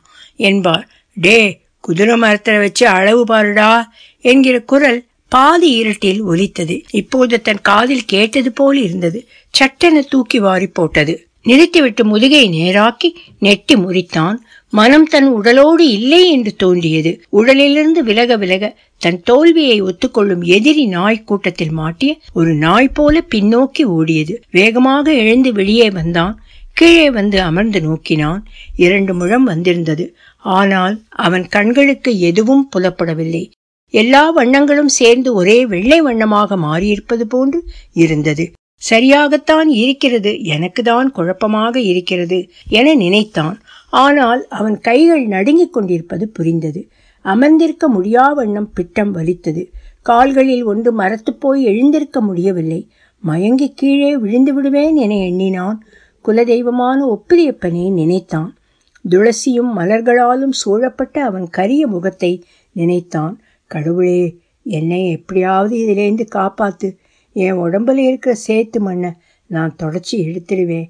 என் மனசில் அப்பி இருக்கிறத தறி சத்தமில்லாததால் வெளியே வந்தாள் வத்சலா. அவன் நிலை பார்த்ததும் ஏங்க என்ன பண்ணுறீங்க என்று குனிந்து அவனை பார்த்தாள். அவன் உடல் முழுவதும் வேர்த்து கொண்டிருந்தது. கண்கள் வேறு எங்கோ நிலைத்திருந்தது. சொற்கள் ஏதுமில்லாமல் அழுது கொண்டிருந்தான் அவன். அவன் உடலின் வெப்பம் அவனை சுற்றி வட்டமிட்டிருந்தது போல் இருந்தது. ஐயோ இருங்க. நான் என்ன பண்ணுவேன்? ஐயோ நான் போய் பின் வீட்டு மாமாவை அழைச்சிக்கிட்டு வாரேன். கொஞ்ச நேரம் படுங்க. சொன்னா கேளுங்க. படுங்க. ஐயோ ஐயோ என்று வெளியே ஓடினாள். தன் கால்கள் நடுங்குவது நின்றிருந்தது. தன் பின் மண்டையில் பெருத்த வலியெடுத்து தன்னை உந்தி தள்ளுவது போன்றிருந்தது. தரியை விட்டு வெளியே வந்து எழுந்து நின்றான். பாவின் வாசனை நாற்றம் எடுத்தது சன்னலிலிருந்து வந்த ஒளியில் தறி ஓரமாக வளைந்திருப்பது போன்ற கோணல் குமட்டலாக இருந்தது. கோபமும் வெறுப்பும் தலைக்கேற தூணில் ஒரு காலை வைத்து மேலே கூரையில் சொருகியிருந்த மூணு அடி நீள பட்டாக்கத்தியை எடுத்தான். கூர்மழுங்கிய அது கோராவை நீவுவதற்கு பயன்படுவது. அதை எடுத்து குதித்த வேகத்தில் தரியின் மீது முழு பலத்தை செலுத்தி வீசினான். ஒன்று இரண்டு மூன்று என்று அவன் மனம் எண்ணிக்கொண்டிருந்தது. பாவு நூல்கள் பிரிந்து கிழிந்து சேதமடைந்து ஒரு இசை கருவி போல அது கிடந்தது. வத்சலா பலராம மாமாவை கூட்டி வந்தவள் விக்கித்து நின்றாள். அவன் மயங்கி கீழே விழுந்து கிடந்தான். தகரப்பட்டைகள் ஒன்றுடன் ஒன்று தாறுமாறாக இடித்து கர்ண கொடூர ஒலி எழுப்பிக் கொண்டிருந்தன. ஒலி வடிவம் சரஸ்வதி தியாகராஜன் பாஸ்டன்.